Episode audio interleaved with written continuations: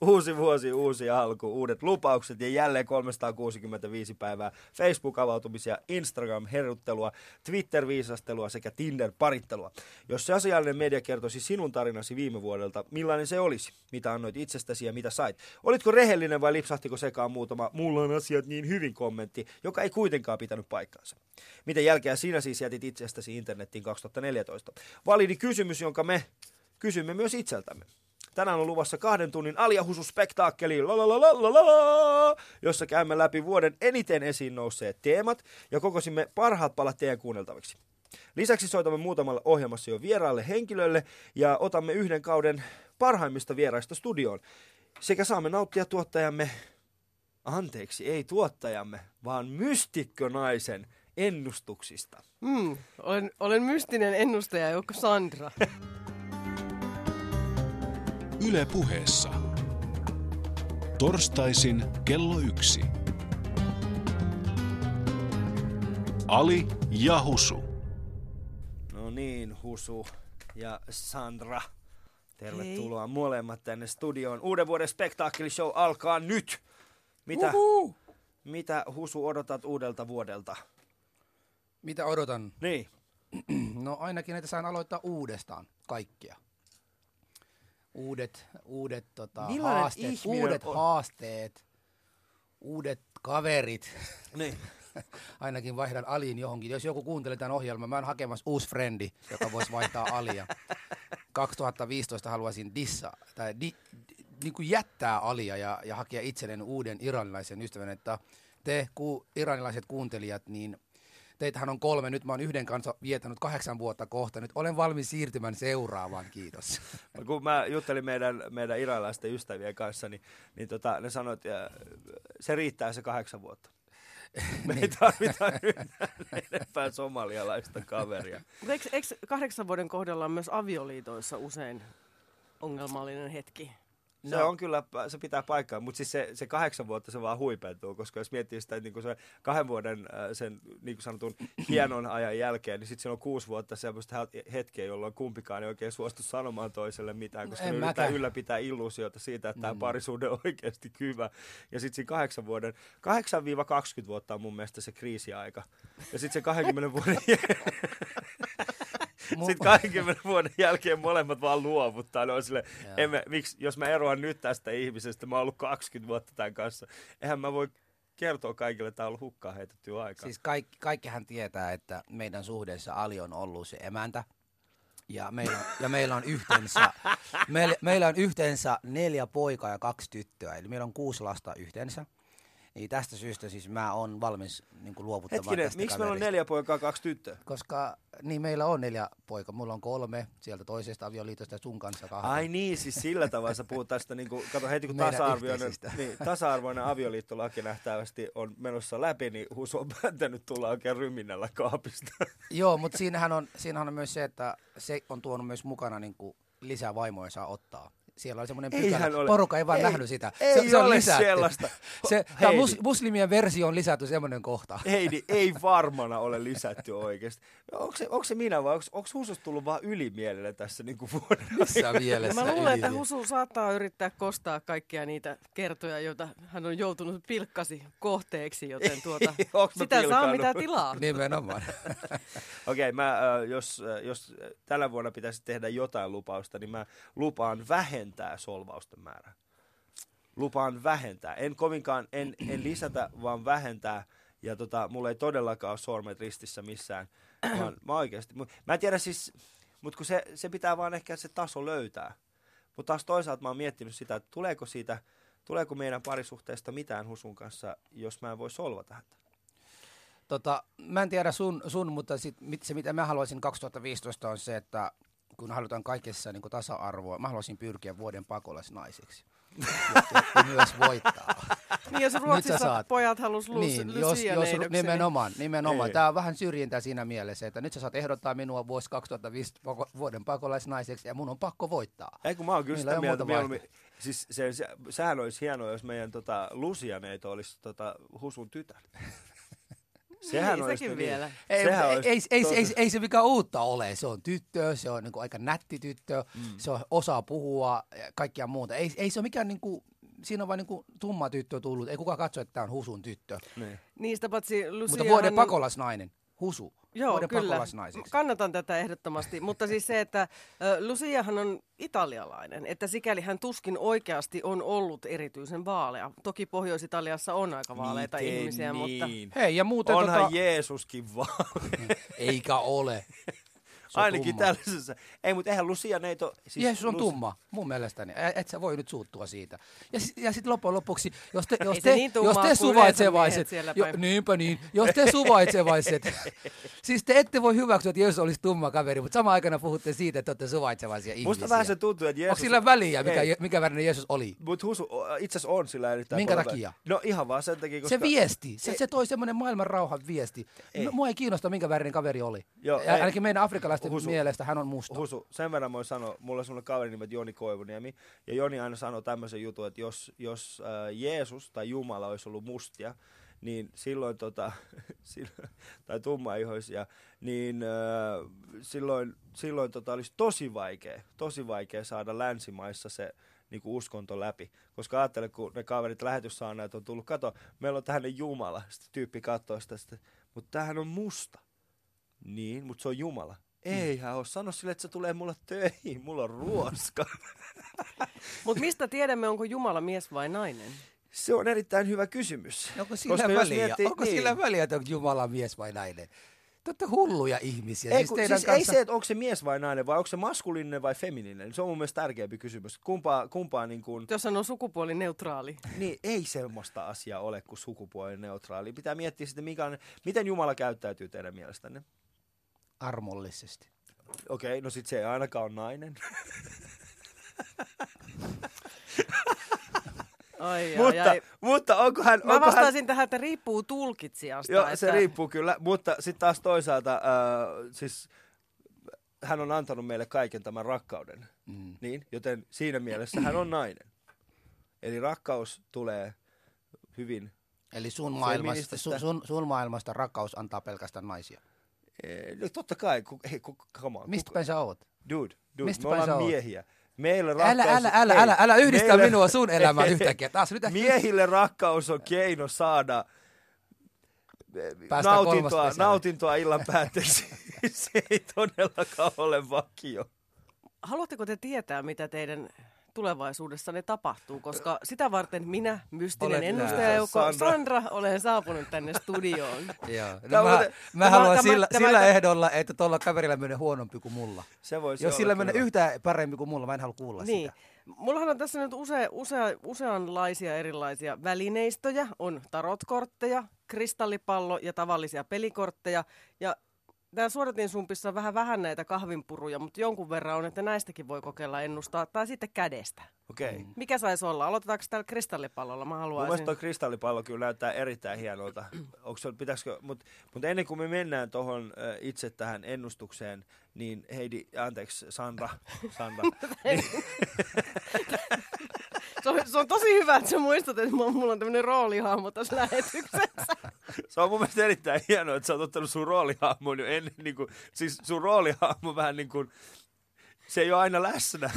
että sieltä tulee välillä niin kuin, sieltä tulee välillä me, meidän ei Sandra ja sitten. Mutta äh, kun, kun sä alat ennustamaan meille, niin äh, kertoisitko hieman, mistä sait tällaisen äh, innostuksen lähteä ennustajaksi? Onko sinulle, mistä huomasit, että sinulle on annettu tällainen lahja? No mä oon ihan pienestä pitäen nähnyt tulevaan ja uskonut siihen, että olen noita. Olet tiennyt tästä. Joo, mulla on ollut vahvasti että- sisäinen olo, olo että tota, se- noin, niin se pystyn... mink- Minkälainen kokemus? Oliko se semmoinen pelottava tunne? Onko se hyvä tunne? Ei, se, se oli vaan semmoinen niin kuin, hetki, jolloin niin kuin, tajusin sen ja sitten myös puhun sukulaisnaisteni kanssa ja sekä, sekä äitini että mummoni sanovat, että he saavat tämmöisiä niin sanottuja etiäisiä. Mm. Mitäs Joo. tota, mieltä sä oot tästä niin kun, noita vainoista? Onko teidän suvussa ollut niitä? E- e- En, en tiedä, Niin. tiettävästi ei, mutta siis jos nyt olisi, niin taatusti minut poltettaisiin roviolla. Joo, Sandra, Sandra sanoit siitä, että tiesit nuoruudesta jo, että, että sä tiesit tulevaisuudesta, niin tiesitkö milloin sua tullaan kiusaamaan ja milloin ei? Siellä koulussa esimerkiksi koulumaailmassa? Ei mua kiusattu. Ei ollenkaan. Ei. Sä olisit väistää sitä. Joo, kun mä, koska mä en, ennustin, niin kuin, nyt voi tulla konfliktitilanne, nyt äkkiä väistyn tässä, heitän hyvän jokin ja pelastun. Pelastui siitä. Mutta Yes. yes. Husu, äh, meillä on molemmilla tyttäret. Jos sun tytär tulisi joku aamu, että isi, minä osaan ennustaa tulevaisuutta, niin Yeah. mitä tekisit? No ensin haluaisin kuulla, mitä hän edus, ennustaa Niin. ensin, että et minkälaisia ne olisi. Jos ne on semmoisia, mikä palvelee mun intressiä, niin kyllä hän saa olla rauhassa. Niin. Jos ne on semmoisia, niin sitten se ammatti loppuu siinä saman tien. Aha, okei, okay, eli sä oot tällainen. Ei, kyllä mä oon sitä mieltä, että jos, jos mun tytär tulisi nyt aamulla ja sanoisi mulle, että isi, minä näen tulevaisuuteen, niin mä olisin silleen, että no hyvä, koska mun tytär näkee tällä hetkellä tonttuja. Hän on kolme vuotta, siis hän näkee tonttuja joka puolella. Niin myös mun poika Vieläkin. näkee. Tonttuja. Vieläkin. Hän on siis meillä on, niin kuin, meillä on niin kuin, joulu on ollut jo puolitoista viikkoa. Milloin se on ollut? Onhan siitä nyt viikko ainakin aikaa. Mun, mun tytär tuli niin kuin eilenkin mulle silleen, että isi, se no, älä huuda. No en mä oon mitään huutanut. Mä oon täällä on tonttuja. No, mistä on mukaan tonttuja? Sitten se näytti mulle, tuolla menee tontut. Mä sanoin, jaa, jaa, okei. Sitten se kysyi mut, mi- miksi ne on täällä. Mä sanoin, ne on tullut hakemaan äidin. no ei nyt Mihin ne nyt sentään. äiti on viemässä? Ei, ei. No mut hei, päästäänkö, mennään- päästäänkö bisnekseen? Mä olen nyt pessyt tämän kristallipalloni vedellä ja etikalla mm. ja kiillottanut sen samettiliinalla, joten se on nyt aivan priima kunnossa näihin ennustuspuuhiin. Ja olen tuonut myös tällaisen tumman liinan tänne, koska täällä tosiaan studio, studiossa on aika vaaleat seinät. Pitää olla vähän tämmöistä tummaa. Eikö se riittänyt, täällä on husu? No jos mä en sua vasta, sun naamaa vasten yrittäisin tätä, mutta jos on tumma, tumma tausta, niin mm. silloin Se kuvajaiset tulevat paremmin. paremmin esille. Ja ei kun mä kannata huolestua, jos ei aina heti näe niitä kuvia, että tämä on, tää on, tää on aika vaikeeta, Okei. Okay. Jaa. tämä ennustaminen. Mutta tota, nyt on hyvät olosuhteet ja kristallipallo kunnossa, joten näen täällä linnun. Oho. Li- linnun. Joo, se tarkoittaa, että sillä on joku viesti. Okei. Okay. Sitten, sitten ihan kuin, ihan kuin tuossa olisi semmoinen niin miekan kuva. Tiedättekö, mitä se tarkoittaa? No. En. Riitoja. Ai, ai, ai, ai, ai. Et- Lintu. Oliko sillä lintulla se miekka vai onko se erikseen? Ei, ne oli eri, erikseen, ensin leihotti lintuja ja sitten ihan kuin sieltä pilvien lomasta, niin tuli semmoinen kiiltävä vanhanaikainen viikinkimiekka. Mutta oh, nyt, nyt, nyt niin kuin, ihan kuin taivaalla loistaisi tähti. Tähti. Eli, eli, eli kyllä tämä nyt aika hyvää kuitenkin niin kuin lupaisi, että okay, riitojen kautta sitten niin kuin menestykseen. Tällaisen viestin teille tuo nyt tulevaisuudesta tämä pieni, pieni lintu Eli ja me tullaan riitelemään. Me tullaan riitelemään. Ei, kun ensin tulee joku lintu ja siellä on joku viesti, mistä me tullaan riitelemään. Okei, okay, ja sitten sen jälkeen me riitely. menestytään. Sitten me riidellään, Niin. sitten sen jälkeen tähteyteen. Oliko se lintu mikä? Se oli valkoinen kyyhky. Valkoinen Aa, kyyhky. rauhanlintu. Rauhanlintu. Siis aika outo Hei, muuten, että rauhan tiedätkö lintu muuten mitä? tuo sellaisten viestin, Tiedätkö mistä me muuten riidellään. mitä? Ei, Joo. kun, ei kun kuuntele. Hei, Rauha. hei, Martti Ahtisaari tulee soittamaan meille. Sä oot sitä mieltä. Joo, koska siis se, se Hän, hän, hän on se, se valkoinen kyyhky, kun on Martti Ahtisaari. Ei. Siis aivan totta. Näin, Kyllä. näinhän se varmasti on, että Martti Ja- tulee sovittelemaan teidän erimielisyytenne. Ei missään tapauksessa. pääsette- Martti tulee pyytämään Alia Husua äh, sovittelemaan jonkun konfliktin. Ja sitten me riidellään siitä, mutta sitten me päästään. Tässä siinä on kyse. Martti Ahtisaari, odotamme tällä hetkellä Se soittaa. on hie- hienoa. Tämän ennustuksen avulla tosiaan voi löytää elämänsä erilaisia ratkaisuja ja Hei. tulevaisuuden suunnan. Tämä oli muuten ensimmäinen kerran, kun mulla on tehty ennustuksen, joten haluatko ennustaa mulle vielä erikseen? Mun täytyy nyt vähän aikaa saada huilata ja vetää happea. Tämä ennustaminen on kuitenkin aika raskasta puuhaa. Ja joo. voin seuraavaksi ennustaa teille vaikka näistä tarot-korteista, mutta pitäisikö niitä parhaita paloja? Katsotaan niitä parhaita paloja teiltä viime vuodelta. Kiitoksia erittäin paljon Sandra siitä, että tulit tänne ennustamaan ja samaan aikaan tuottamaan. Olen, olen monipuolinen talentti. Ehdottomasti.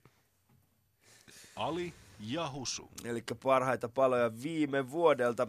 Ää, me ollaan valittu siis Husun kanssa näin sanotusti muutama teema, joka on eniten noussut esille tässä viimeisen. Kahdeksan. Eikö niitä ollut? Muutamat teemat, mutta ole hyvä, anna mennä vaan Ali. Niin. Kahdeksan. Kahdeksan, no kolme. Ei se no nyt ihan niin sama. mukaan ole. Ihan sama. Mitä me Pistä valittiin? nyt pyörimään sieltä pyörimään. jonkun hyvän pätkän. Mä pistän pyörimään. Eli tota, tähän alkuun niin puhutaan hieman, tai kuunnellaan, mitä, mitä me ollaan oikeastaan tässä kauden aikana puhuttu nimenomaan Venäjästä. Me puhutaan vähän tästä russofobiasta, eli venäläistä vihamielisyyttä, ja haluaisin kysyä ihan ensimmäiseksi, millaista on olla fobian kohteena? Si- millaista tuntuu olla fobian kohteena? Mm. Mielenkiintoiset. No ei siis, onhan se raskasta, ähm, ahdistavaa, mutta ei siinä muuta kuin pitää olla rohkeasti oma itsensä, niin mm. saa ympärilleen niin hyviä tyyppejä kuin mulla on. Miten, miten, miten, miten sä oot kohtanut? Kyllä sä varmasti kans ko- ko- kohdat tällaista, mutta miten sä oot niin kohtanut sitä? No sehän on perusryssittely, katseita, jos mm. käyttää omaa äidinkieltään vaikkapa julkisissa. Mm. Miksi sä luulet, että suurin osa venäläisistä muuten, venäläis, venäjänkielisistä, jos olette huomannut, ne hyssyttelee, ne puhuu tosi hiljaa, ihan kuin ne häpeää itseään. Tiedätkö muuten mitä? Mä oon miettinyt samaa, Joo. miksi somalit tee samoin. Ei tekee, ei, ei, se ei pidä paikansa muuten. Kyllä mä, On me, metrolla jo- kyllä niin. venäläisiä on kyllä, kyllä puhuvat ääneen ja sitä kuulee, että siellä Joo, on mut mä venäläinen en nyt puhumassa. tarkoittanut sata prossaa, mutta on erittäin paljon niitä. Joo, joo. joo. Mutta anyway, siis tämmönen tuntuu, että ym, enemmän tai vähemmän ö, ympäristö toivoo, että sä olisit vähän vähemmän oma itsesi, mikä on aika jännä. Pystyykö sä olla vähemmän itsesi? Eh, siksi mä oon täällä nyt. Mutta Igor, Se- semmoinen kysymys, äh, kun puhutaan russofobiasta, onko sulla yhtään homoseksuaalista kaveria? Oh, On. on joo. Kun heihin kohdistuu sitten tämä homofobia, niin käyttekö te ikinä niinku tällaista va- vastakkainasettelua, että kummalla on vahvempi tämä niinku ongelmafobian kanssa? En mä tollaista vertailua pysty tekemään. Mun mielestä kuitenkin, jos mietitään näitä eri kansallisuuksia, niin kyllä venäjänkielisillä, venäjän taustaisilla on pahasti sanottuna äh, eräänlainen oma statuksensa täällä. Et täällähän Mm. mm. niinku N-sanan käyttö on täysin kiellettyä noin, mutta russofobia on virallisesti suomeksi ryssäviha. Mm-hmm. Se on jännä. Sitten meillä on drinkkejä, musta ryssä sun muuta, et, ja se on normaalia. Mm. Ja läpällä voit sanoa lähetyksessä näin, jos no, tätä ohjelmaa lukuun ottamatta, koita sanoa jotain muuta, muuta tätä vähemmistöä viittaavaa neutra- äh, negatiivista sanaa. Joko sun ura on ohi, sun poliitikkoura on ohi, whatever. Mutta ryssittely on aina jees, koska Sanopa- kansa, on, kansa sanopa- haluukin kuulla sitä. Sä, koska sä, Mä- sä, mä hei, ihan- sä, ota, mä en ota, ihan- ota mä en hetki, ota hetki, mene Ali, ota hetki. Mikä toi juoma oli? Must, siis- en mä tykkää sanon Mutta mikä, mikä, mikä, mutta mikä, sanopa se juoman Musta nimi. ryssä. Tää oli Musta myöskin. Onko se hyvä? putousohjelma. En mä- Onko se hyvä? Onko se Ei, hyvä? mä joudun googlaamaan. Mä vaan kuulin ryssä putousohjelmassa, kun tää Svetlana vai mikä olikaan. Se käytti sitä huumorin nimissä. Et huumorin taakse kun piiloutuu, sä voit ryssitellä ja, ja haukkuu Putinia ja kaikkea tollasta. Se on Mua, jännä. mua ei yhtään haitaisi, jos mä tiedän, että suomalaiset juo ja ne tykkää alkoholista, niin jos olisi joku, joku keksisi joku todella hyvää juomaa, mm. N-sanaa niin kuin, että nekromeininkiä, tällaista niin kuin juomaa. Sitten mä tiedän, kun porukka niin kuin sanoi, että hei mä just on saanut nekromeininkiä. Ei mua haitaisi ollenkaan. Mun on pakko sanoa, Sä että, oot- että sä oot mikäli, mikä, mikäli se yhdistetään, mikäli se yhdistää jotain hyvää, mutta yleensä tämä niin kuin sana, yleensä, kun se yhdistää johonkin huonoon tai... Tai mikä venäläinen voi asia. olla hyvä? Eikö se ole näin opetettu meille? Mikä? mediassa? Igor, nyt sä oot tosi negatiivisesti tässä Mä oon realistinen. Joo, Toki mut- on hyviä tyyppejä paljon, mutta jos mietitään tälle overall, mm. tälle objektiivisesti ylhäältä katsottuna, kyllähän sieltä tulee näitä. Otetaan, otetaan vielä meidän toisenkin vieraan, että Jussi Kontinen, hän on tota no niin, Hesarin toimittaja. Mun täytyy kysyä ihan sulta ensimmäiseksi, että pelkäätkö mitä tapahtuu tässä seuraavaksi? Niin. Ai mulle vai? Kyllä, Kenelle? kyllä sulle. Kun tässähän on nyt Sulle. studio täynnä niin kuin mammuja ja sä oot ainoa kasu täällä. No ehkä tuo tuottaja tuossa pitää mun puolia. Tuottaja ei ole Tuottaja- olemassa. tuottaja Tämä ei ole ole. olemassa, niin tämä ei ole edes tässä. Hei, Ei. mutta mä voin kertoa, mä oon tavallaan vähän yksi teistä, koska mun isovanhemmat oli mamuja kanssa. Oliko Mistä- mistä päin? Mistä Nyt mä oon maastoutunut tänne jo. näin Mistä päin sun isovanhemmat on? No Venäjältäpä hyvinkin. Kato, no kato, selittää kato, niin kato. paljon asioita Kato, oikeesti. kato. Mutta kai sä ymmärrät oikeasti, että Jussi, että ihan, ihan, ihan missä tahansa kontekstissa joku meistä kolmesta saattaa kutsua sua rasistiksi. Ihan vaan tosta. Hashtag hyi. Mun on varmaan hyväksyttävä se. Sun on vaan Se on hyväksyttävä. Ali, sä tunnistat itseäsi rasisteiksi, kun kun sä hyväksyt sitä. Eihän tässä nyt siitä Mutta mut näiden, näiden sukujuurien takia mä voin olla, olla rasisti niin kuin kaikkiin kohtaan. Mm. Suomalaisia, venäläisiä. joo. Sun nimi on Jussi. Mm. Mä oon hyvin Kontinen. maastoutunut. Sä, sä oot erittäin hyvin. Sä oot vähän, sä oot, mitenköhän mä tämän sanoisin, sä oot vähän, sä oot kyllä, sä oot yllättävän hyvin maastoutunut kyllä. Sä oot, vähän, niin kuin, sä oot vähän se niin kuin ylimääräinen äh, bolivialainen narutanssija Sirkus Finlandias. Kukaan ei tajua, että se on siellä, mutta se on siellä. Se, se on hyvä strategia sullekin, Igor. Joo. Igor, kyllä itse. Niin, Igor näyttää kyllä aika pitkälti semmoiset, että Komealta, jatka vaan. ei kun sä näytät, siis Mun- sulla on oma, omalaatuinen tyyli, mutta mä haluaisin yrittää katsoa, että en mä kyllä välttämättä niin pystyisi erottamaan, että sä oot venäläinen, jos mä katon sua tästä. Ali, Sus Mut mä en semmosia- olekaan sata prossaa. Mä just tässä puhuttiin. Mä Ar, a, Ali, ukrainalais, venäläis, inkeri, suomalainen Latviasta. Ei, hyvänen aika. Kato, kun mä, mä ainakin voisi sanoa se, että, että hän näyttää niin syyrialaisilta tyypiltä, joka ISIS ei ole huolinut. Sitä mä en kato ja sitten se on niin nyt pyrkimässä Palestiinaan. Ei, tää, tää, tää kaulaliina, tää liina, mikä tää on? Minkä tää nimi on? Eli se nimenomaan kaulaliina. Tää on vaan kannatusta just Palestiinan itsenäistymiselle ja tasavertaiselle kohtelulle. No niin, No se on pu- ihan pu- hyvä, pu- että Tää on ihan eri aihe, mutta pysy- pysytään tässä. Tota, mennään varsinaisiin tota, no niin, kysymyksiin. Mikä on teidän mielestä russofobia? Aloitetaan vaikka Jussi. No venäläisviha, en, en käytä nyt sitä R-sanaa, mutta tota, niin, russofobia-termiä käytetään nykyään jo ihan liikaa, että et sitä, sillä voidaan niinku, tarkoittaa jo ihan mitä tahansa. Et jos pääministeri Stubb sanoo, että kansanedustaja on russofobi, jos ei halua tänne Fennovoiman ydinvoimalaan, niin, niin Joo. se on aika kaukana russofobiasta sitten sit kuitenkin. Et, et Joo, ota, otaks muuten mikrofoni vähän, vähän lähellä, kun sä oot siinä. Noniin. Vedä, vedä, vaan, vedä vaan puolen, sä voit olla ihan rentona siinä. chap chap. Yes. Mitäs tota Igor, miten se sulle, tää russofobia, mitä se sanoo sulle, kun sä kuulet sitä? No mun mielestä fobia viittaa, säkin kirjoitit, taisi, taisi kirjoittaa siitä, Ju- Jussi siitä, että tota, fobia viittaa siis pelkoon. Mun mielestä se on en- enemmänkin kyllä, enemmän sitä mitä se on suomeksi, eli vihaa. Se on enemmän vihaa. Ja varsinkin sellaista, mikä kulkee geeneissä täällä Suomessa.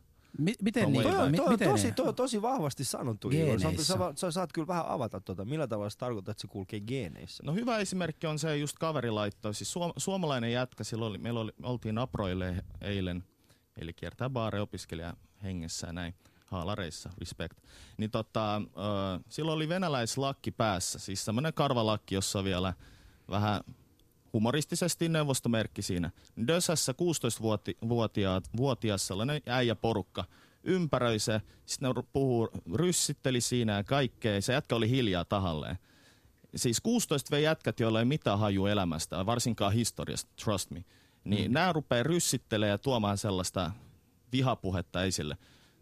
Toki se kaveri lopuksi sanoi suomeksi niille, niin kuin, hei, hyvä illa, että näin ne oli vähän äimistyneitä. Mm. Mutta niin, mistä johtuu, että noin nuoret kundit rupeaa ryssittelemään? Se, se tulee vanhemmilta, se tulee koululaitoksesta, se tulee no, historian opetuksestakin. Ja sitten tietenkin mediasta. Se on suurin paha. Mm. Siksi, Miten, miten, Vähän, miten vähän oot kyllä, joo. niinku, k- koska siis se mitä eilen tapahtuu tuolla, se mitä sä just sanoit, että mikä tapahtui eilen, eilen bussissa, Se on vain yksi niin se on, se on yksi. Ja mä voin sanoa, että sitä tapahtuu monelle muullekin kuin venäläiselle. Kyllä, mutta mun mielestä Venäjällä on niinku Suomen ulkopolitiikassakin spessu, Mm. spessuasema, niin on tässä rasistisessa. Ja tässä oikeastaan mun mielestä on ihan hyvä, mä en tiedä Jussi mitä mieltä sä oot, niin pitäisikö, niin kuin, jos mietitään mikä russofobia on, niin onko se enemmän tällaista niin kuin, poliittista ja valtaelimiin perustuvaa syrjintää vai onko se ihan, vai onko se myöskin tätä mitä tapahtuu kadulla? Mitä mieltä sä oot Jussi? No siinä on se hankala tilanne, että, että Suomessa asuvat ja käyvät venäläiset on tavallaan sen Venäjän harjoittaman politiikan vankeja, eli, eli niitä usein pidetään sen edustajina, vaikka, vaikka heillä ei ole sen kanssa sen enempää tekemistä kuin vaikka minullakaan. Ja, ja tota, niin sit näitä, näitä tota, poliittisia ennakkoluuloja tai, tai pelkoja sitten projisoidaan ihmisiin.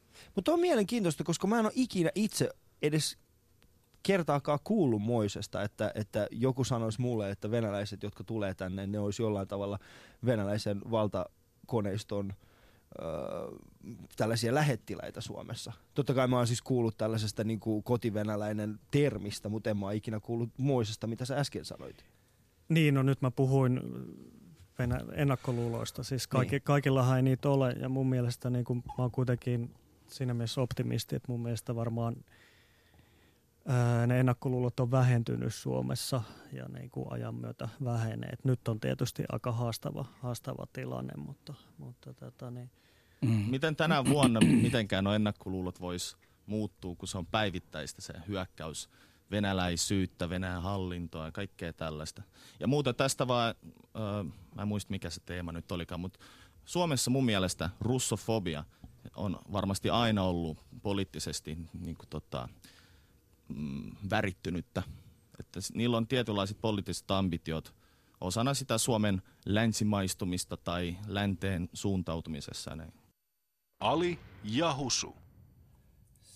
Se oli siis meidän lähetyksemme, jossa ra- nimeltään Rakkaus tappaa rasismin. Se oli vieraana Igor Parri sekä Jussi Konttinen ja se löytyy myöskin Areenasta.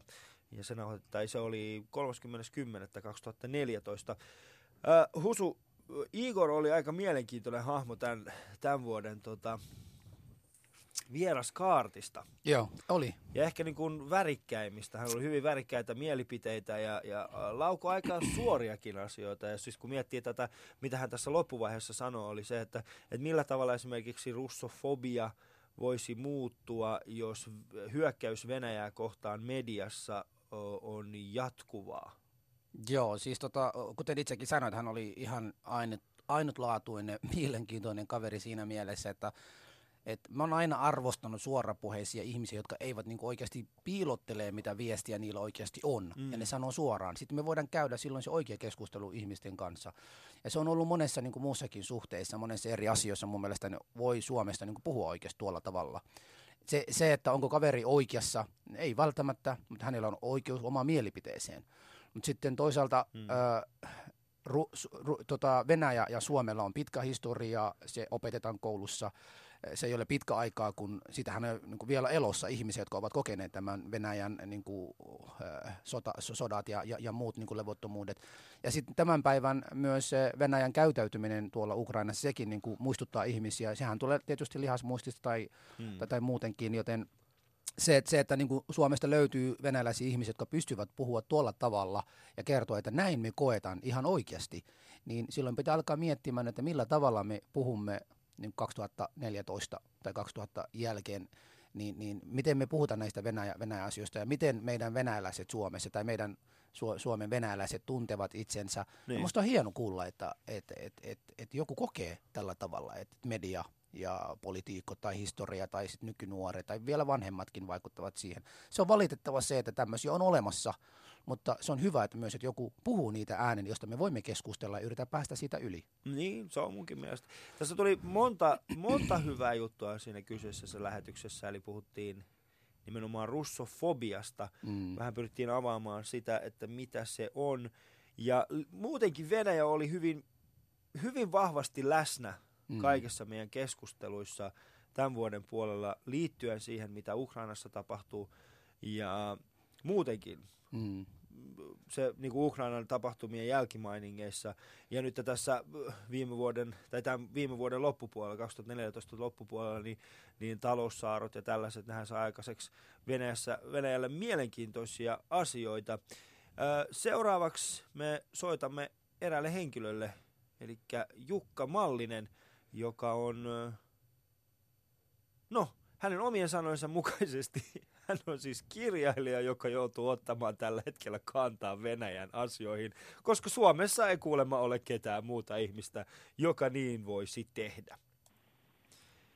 Niin, eli meillä on Jukka Mallinen puhelimen päässä ja tervetuloa lähetykseen Jukka. Joo, kiitos vaan. 2014 on ollut hyvin mielenkiintoinen, tai 2014 oli hyvin mielenkiintoinen Venäjän Venäjän näkökulmasta tapahtui monenlaista sisäpoliittisesti sekä ulkopoliittisesti ja erityisesti ulkopoliittisesti.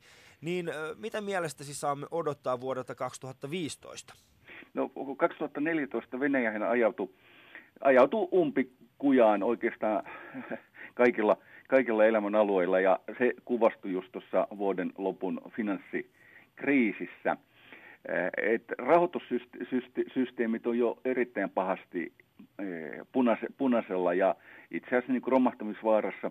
Nyt venäläiset viettää ää, talvilomaa tuohon tammikuun kolmanteen viikkoon saakka. Ja sen jälkeen tämä epävarmuus ja kriisi kuvastuu sitten reaalitaloudessa, eli korot on niin hirveän korkealla, Venäjällä ei ole varaa ostaa välttämättöjä komponentteja omaan tuotantonsa, eli, eli talouden hyytyminen uhkaa eri, erittäin pahasti hyperinflaatio uhkaa, suurtyöttömyys uhkaa. Ja tämähän tietysti asettaa kyseenalaiseksi ennen, ensinnäkin tämän Venäjän sotapolitiikan aggression ja se, että Venäjä niin kuin tällä hetkellä tappelee koko muuta maailmaa vastaan oikeastaan. Ja, ja varsinainen kysymys on tietysti vallan säilyminen, säilyminen että nyt, nyt sanotaan, että jos nämä presidentinvaalien al, alla tapahtuneet älymystön demokratian mielenosoitukset toistuu ja sitten alkaa tota, työttömyyttä ja köyhtymistä vastaan provinssikaupungeissa tämmöiset vaistovaraiset eh, vaistovaraiset eh, mielenosoitukset, eh, niihin voi liittyä esimerkiksi tämmöisiä, että valtateitä katkaista ja kaikkea tämmöistä. Jos nämä prosessit yhdistyy, niin silloin, silloin, silloin valta keikkuu keikkuu kovasti. Eli siis vuonna 2015 tämä Putinin hallinto taistelee itse asiassa henkin jäämisestään. Mm, Te, mutta, mutta tekeekö tämä Putinin enemmän vaarallisemmaksi vai, vai minkälainen tyyppi se tekee hänet, kun nyt tämä karhua tökitään koko aika ja siltä viedään viimeiset, viimeiset pois?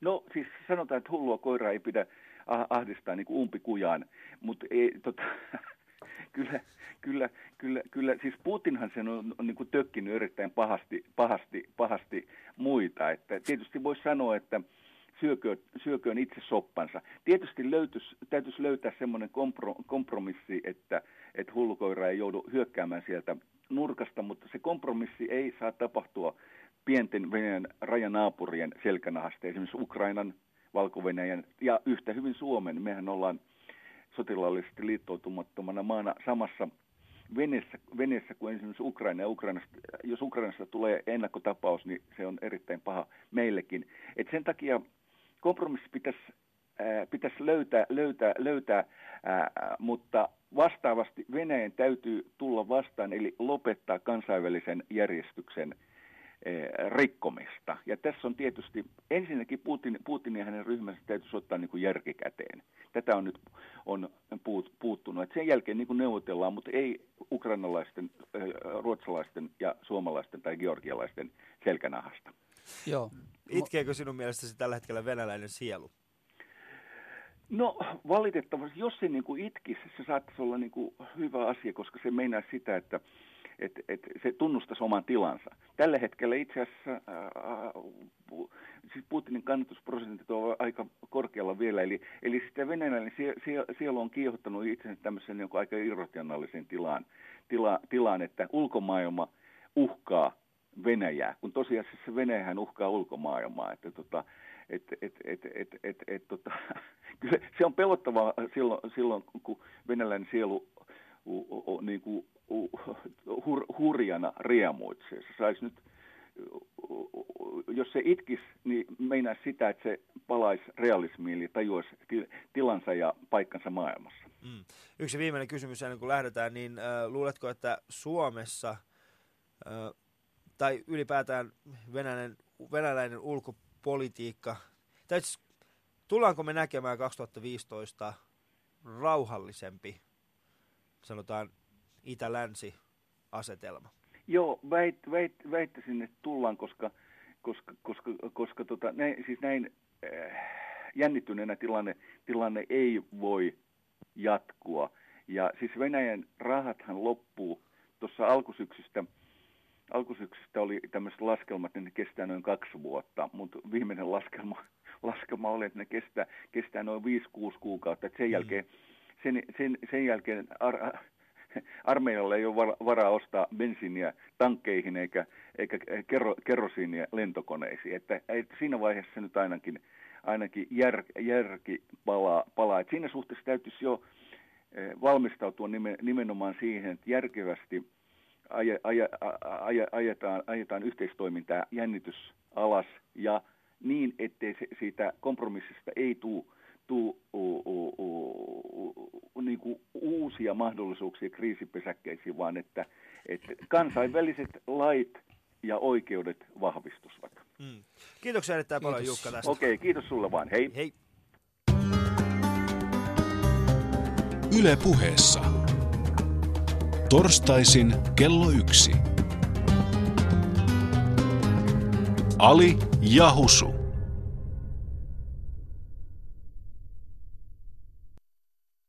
Jees, se oli sitten Jukka Mallinen. Hän uskoo Husu siihen, että, että me tullaan näkemään rauhallisempi 2015. Joo, mä kanssa toivoisin kovasti näin, sillä tota, mikäli Venäjältä ei löydy järkeviä ihmisiä ja kaikki on yhtä kuuma pää, pää niin kuin kavereita kuin Putinin, niin silloin meillä voi olla vähän on, enemmän ongelmaa. Mutta mulla on semmoinen olo, että tässä on niin kuin älymystö. Siellä on niin kuin korkeakoulutettuja ihmisiä, jotka on niin kuin järkeviä myös.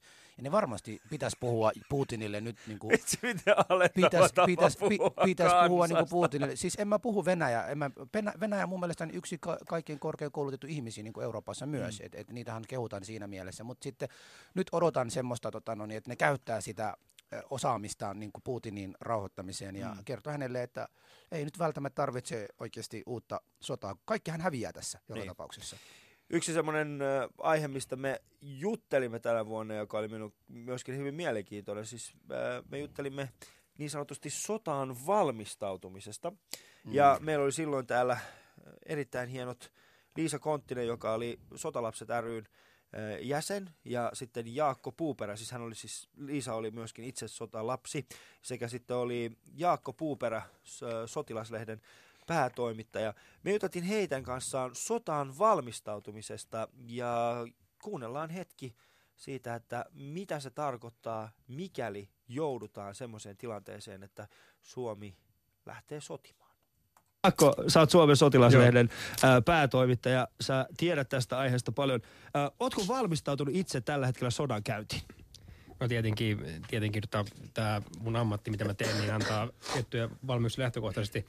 Toisaalta tietysti tavallaan mä oon huonommin valmentautunut kuin teistä kukaan. Te olette kaikki sotalapsia, että tota, kummatkin nuoret herrat ovat tota, niin, eläneet sotaa käyvässä maassa tosiaan lapsuutta ja saatika sitten, sitten tota, noin, niin, tämä meidän rouvahenkilömme täällä, joka on kanssa nähnyt asian nurjan puolen. Mä oon teoreetikko, mutta, mutta tota, mitä tulee siihen valmistautumiseen, niin, niin tota, mä sanoisin näin päin tämän asian, että et ei, ei tota, minun ymmärtääkseni tuommoinen kriisissä eläminen ole mitään rakettitiedettä. Se on tietenkin karmeeta, mutta ihminen on hyvin sopeutuvainen eläin. Että, et, tota, mä haluaisin heti ensi alkuun sanoa sen mun oman näkemykseni, eli, eli tota, ää, paras tapa valmistautua kriiseihin on, on tehdä sellaisia asioita, mistä on hyötyä ihan arkielämässäkin. Val, mm. Ihan tämmöistä niin kuin pitää omasta kunnostaan huolta, pitää läheisistään huolta. Yksi, mikä ainakin on varmaa, on se, että enempää arjessa kuin kriisissä me ei pärjätä yksin. Mm. Semmoinen äh, individualismi on ihan hyvä ilmiö sinänsä. Siinä on paljon vahvuuksia meidän yhteiskunnassa, mutta äh, yltiöindividualismi ei ole hyvä, niin kuin mikä yltiöasia ei ole. Eli pidetään toisestamme huolta ja kunnostamme huolta ja mitä tulee omaan valmistautumiseen, niin kyllä mä tota, ammun, ammun ihmisen 300 metrin, siis 300 metrin juoksu, jos tarvii se tehdä. Että kyllä se niin onnistuu, mutta, mutta, tota, mutta tota, en ole koskaan joutunut onneksi tekemään, enkä aio tehdä, että jos ei ole pakko. Siis mä mietin Joo. enemmänkin siis sillä tavalla, että ootko ottanut niin kuin ylimääräistä Niin, muonaa joo. kotiin, riisiä, ootko alkanut kasvattamaan yrttejä, mutta sitten kaveri on silleen, no osaan mä nyt 300 metrin päästä juoksevaa ihmistä ampuu. Niin. Joten aika pitkälti olet valmistautunut. Joo, ei. Tota, mä ajattelin, että on tämmöinen sama linja kuin sullakin, että ei tota ihan, ihan otsakurtussa, mutta tota, mm. tota noin niin, äh, äh, tota, en mä ole mitään ruokavarastoa pitänyt yllä, yllä. En mä nyt välttämättä pidä niitä ihmisiä mitenkään hulluina, jotka vähän, vähän sitä miettii. Eihän tuohon tarvita sotaa. Sanotaan näin, että käy joku tämmöinen Nokia vesikriisin kaltainen juttu, niin onhan se kiva, että on vähän vettä ja hernekeittoa kaapissa. Itselläni ei kyllä että täytyy tunnustaa, että suutarin lapsella ei ole kenkiä. Kirjoitetaan paljon valmiusasioista, mutta eipä ole tullut itse kyllä niin pitkälle valmistauduttua. Toisaalta kun asuu kantakaupungissa stadissa, niin kun ei ole takkaa kotona ja näin poispäin, niin se alkaisi kuitenkin aika nopeasti murehduttamaan talvella, kun se sähkö loppuu, niin mm. siinä nyt paljon se jäi sen vesitönikan kanssa. Niin, jos Mutta- ottaa huomioon se, että Helsingin keskustassa, jos asuu, niin ei millään pahalla, mutta se on se ensimmäinen paikka, mikä pommitetaan maan Se tasalla. on just näin. Mm. Se on just Et ei näin. sitä, et, et, et, ostakaa vaan ihan sairaan kalliita asuntoja sieltä punavuoresta. Joo, mutta hei, että Sörnäisissä on halpaa. niin, Sörnäisessä on halpaa, eikä ne heti sitä vedä. Jaakko. Jaakko puhuit, jo puhuit äsken tuosta, että, että meidän pitää huolehtia toisistamme ja, ja näin, näin poispäin. Niin kun meillä on nyt tällaisia yhteiskuntaa, jossa niin kuin kaikki, mitä tarvitset, on joku tietty viranomainen, jonka, luona pitäisi kääntyä, niin onko Suomi valmis tällaiseen? Että et, et ollaanko me sitten niin kuin riippuvaiset niin paljon näihin instanssia, mikä on olemassa, vai, vai mitä sä näet tätä? Että ollaanko me valmiit jotenkin Joo, yhteiskuntaan? tuo on hirveän hyvä kysymys. Tota, ää, ää, mun mielestä Suomi on epätavallisen hyvin valmistautunut maa, mutta ei tietenkään ole valmis. Ei mikään nykyaikainen eikä oikeastaan ennen vanhanaikainenkaan yhteiskunta, niin jos se toimii järkevästi, niin ei se valmistaudu ikään kuin liikaa kriiseihin. Kriiseihin valmistautuminen on hirveän kallista hommaa, se on aina jostain muualta pois. Ää, totta kai itse kun on tämmöinen niin valmiusalaa lähellä oleva ihminen, niin ihan valmis tyyppi, niin kuin jotkut sanoo, niin tota, niin, totta, noin, niin, niin sanoisin, että totta kai siihen pitäisi panostaa enemmän. Kyllä mä esimerkiksi haluaisin, että puolustusmäärärahat olisivat suuremmat ja bla bla bla. Mm. Mutta tota, ja, ja viranomaisyhteistyöpuolta pitäisi kehittää valtavasti edelleen. Tosin sitä on Suomessa kehitettykin. Meillä on ihan oikeasti tota, niin kuin kansainvälisesti verraten varsin hyvä kriisivalmiusjärjestelmä ja varsin hyvä viranomaisyhteistyö, mutta siinä on hirveästi parantamisen varaa. Aina. Mm. Musta oli hyvä esimerkki tuo Rovaniemen sähkö treeni tuossa, tossa, ja siinä oli parasta se, että se epäonnistui. Koska mm. nyt kun se epäonnistui, niin sitten ruvetaan toimenpiteisiin. Mm. Ja, ja se on hienoa, että se julkistettiin, ja sitä mä en ehkä ihan tiedä, että tarvitseeko joka ikisen vesivoimalan varavirtakaapin avainten paikkaa kertoa uutisissa, mutta, tota, mutta tota, periaatteessa näin. Mm. Joo. Liisa, äh, sä, oot, sä oot nähnyt aikoinaan, siis kuusivuotiaana, lähtenyt Ruotsiin. Ja sä oot nähnyt, millä tavalla Suomi on aikoinaan valmistautunut. Miten paljon sä muistat siitä ajasta, että miten Suomi äh, valmistautui siihen aikaan tähän sodankäyntiin? No muistan aika paljonkin, mutta vaan tietenkin omista ympyröistä. Ja, mm. Ja nyt tarttui korvaan tuo, kun Jaakko sanoi, että miten ihminen on sopeutuvainen ja sopeutuu kaikkeen. Minä olen semmoinen yksilö, joka en osannut sopeutua siihen sotaan ja siihen pula-aikaan. Eli mä rea- reagoin siihen niin kauhulla, että tota, Millä lakkasin, näkyy? lakkasin vähän niin kuin elämästä oikeasti, että mä olin kuin varjo vaan. Mm. Millä tavalla se näkyy sun niin kuin arjessa, tämä tää sota, tai sotaan valmistautuminen? No sitä valmistautumista mä en osaa sen kummempaa sanoa muuta kuin, että muistan kun kävi sotilas isän kutsumassa sotaan ja tuomassa jonkun kirjeen. Mutta tota noin, en mä osaa sitä valmistautumista muuten, mutta tota kauhea se oli sen. Muistan, kun mä kotosin Kotkan läheltä, Kymissä asuttiin ja siellä oli Kotkan pommitus jatkuvasti yllä ja nähtiin näitä koneita, nähtiin pommia putoavan ja tuota, se teki semmoista kauhua ja minä herkkänä arkana lapsena niin tuota, reagoin sillä tavalla, että lakkasin, lakkasin tosiaan niin kuin syömästä ja, ja elin puolittain ja koko ajan pelon vallassa. Mm. Ali ja Husu. Yle.fi kautta puhe. Se oli siis meidän lähetyksestämme, joka, joka oli 25.9.2014. Liisa Konttinen ja Jaakko Puuperä sotaa odotellessa löytyy itse asiassa Areenasta. Voitte käydä kuuntelemassa koko lähetys siellä. Se oli mielenkiintoinen lähetys. Nimittäin Liisa oli sotalapsi. Hänet oli aikoinaan vaan lähetetty, tai siis ei vaan lähetetty, hänet, hän oli joutunut pakoon Ruotsiin. Joo, ihan mielenkiintoinen rouva Niin. kyllä. Että. Ja hän pyysi meidät mukaan tähän järjestöön. Kyllä. Joo, se Kyllä. oli kyllä hyvä. Tota, ö, nyt meillä on ystävät saapunut ö, myöskin studioon Janne Grönruus. Mitä Janne oot mieltä venäläisistä? No, tota... Pysyköön siellä omalla puolella. Ei, ei tota... Se, se, mun mielestä venäläiset on, on, on, on jänniä. Äh, siksi, että... äh, Siis kaikki ei tietenkään ole tällaisia, mutta mulla on tällaisia ennakkoluuloja, tietenkin kun kaikilla on. Mm. Ja ne on, että et naiset on aina mua pidempiä. Siis venäläisiä naisia. Joo, Joo. Ne on kyllä erittäin pitkiä. joo. Et ne, Ei ne on, kaikki. Sä- mitä sä nähnyt muutaman puol, puol, no, mutta ei, no, kaikki on sua pidempi, kun sä oot, sä oot puolitoista metriä. No, no, mä oon metri 84, Husu on se palosammuttimen pituinen. Mutta mut, tota, mut, mut, mut se lähinnä ehkä, että et ne, et ne, ne, naiset on aina tosi pitkiä ja kauniita. Ja sitten ne miehet, mä en ymmärrä, miksi niillä on niin kauniita naisia. Mä oon ihan samaa mieltä. Ei Ja siis mä aina katsoin, mä ajattelin, että Hei. man, mitä sä teet? Niin, mutta Janne, mä tiedän mistä se johtuu. Niin. Se on kuule kiiltävä toppatakki. Kato, Jossa kun tota, mä en, tota mä en ole ikinä testannut. Ei, Onks- ei pidä onks- paikkansa, koska mun, ka, mun to, toppatakit on kaikki kiiltäviä. No mä olin just sanomassa, että Husu, onko sulla venäläistä Eikä mulla yhtään. Joo, mutta se taas johtuu eri, eri, eri syistä. Mutta Janne, sä olit meidän äh, lähetyksessä äh, tuolloin, tuolloin, tuolloin. Hetkinen. No siitä, siitä, siitä oli Siitä, ikuisuus. ei, siitä oli ikuisuusaikaa, siitä ei todellakaan. Nimittäin sä olit meidän lähetyksessä 23.10. äh, Jani Kallungin kanssa, ja me puhuttiin maahanmuuttajien imago-ongelmasta. Ja Mehän siis vaan puhuttiin suomea, en mä edes tiedä mitä siellä sanottiin. koska sä Mutta äh, siis koko tämä, mehän puhuttiin aika paljon niin kuin viime vuoden aikana ennakkoluuloista, rasismista ja niin poispäin. Meillä oli monta, mm. monta keskustaa. Kuunnellaan kuitenkin, ennen kuin mennään sun, sun kanssa tähän imago-ongelmaan, kuunnellaan ihan lyhyt pätkä äh, meidän tämän vuoden suuresta rasistisesta keskustelusta, joka oli 27.2.2014, äh, Antto Terras ja Santeri Algren. Ja kuunnellaan ihan lyhyt pätkä siitä. Tämä oli hyvä muuten. Se oli erinomainen. Ali ja Husu. Suuri rasistinen keskustelumme on taas täällä ja edellisestä kerrasta moni asia on muuttunut. Välit eri ryhmien välillä ö, ovat kärjistyneet ja somalit ovat paraikaa viemässä romaneilta syrjitymän ö, vähemmistön tittelin. Tosin Toivolan viimeisimmät adoptiotemput ovat vahvistaneet mustan miehen asemaa yli virolaisten rakennusmiesten. Me iranlaiset sillä välin nautimme ää, laiskuudesta ja katsomme, kun teitä muita haukutaan mennen tullen. Kiitoksia. No niin, ja nyt varmasti kohta saatte tietää, minkä takia meitä pelottaa. Meil, meillä on studiossa Suomen suurin virolainen rasisti Anton Terras. Tervetuloa Anton. Kiitoksia. Laitatko sä mikrofonia? Ali, Alia sen verran jännittää, että ei edes laittaa mikrofoni päällä Antoni. Onko se nyt päällä? No, onko? No on, on nyt on, on, on, on, on. Terveiset Saarenmaalta kaikille. Tervetuloa.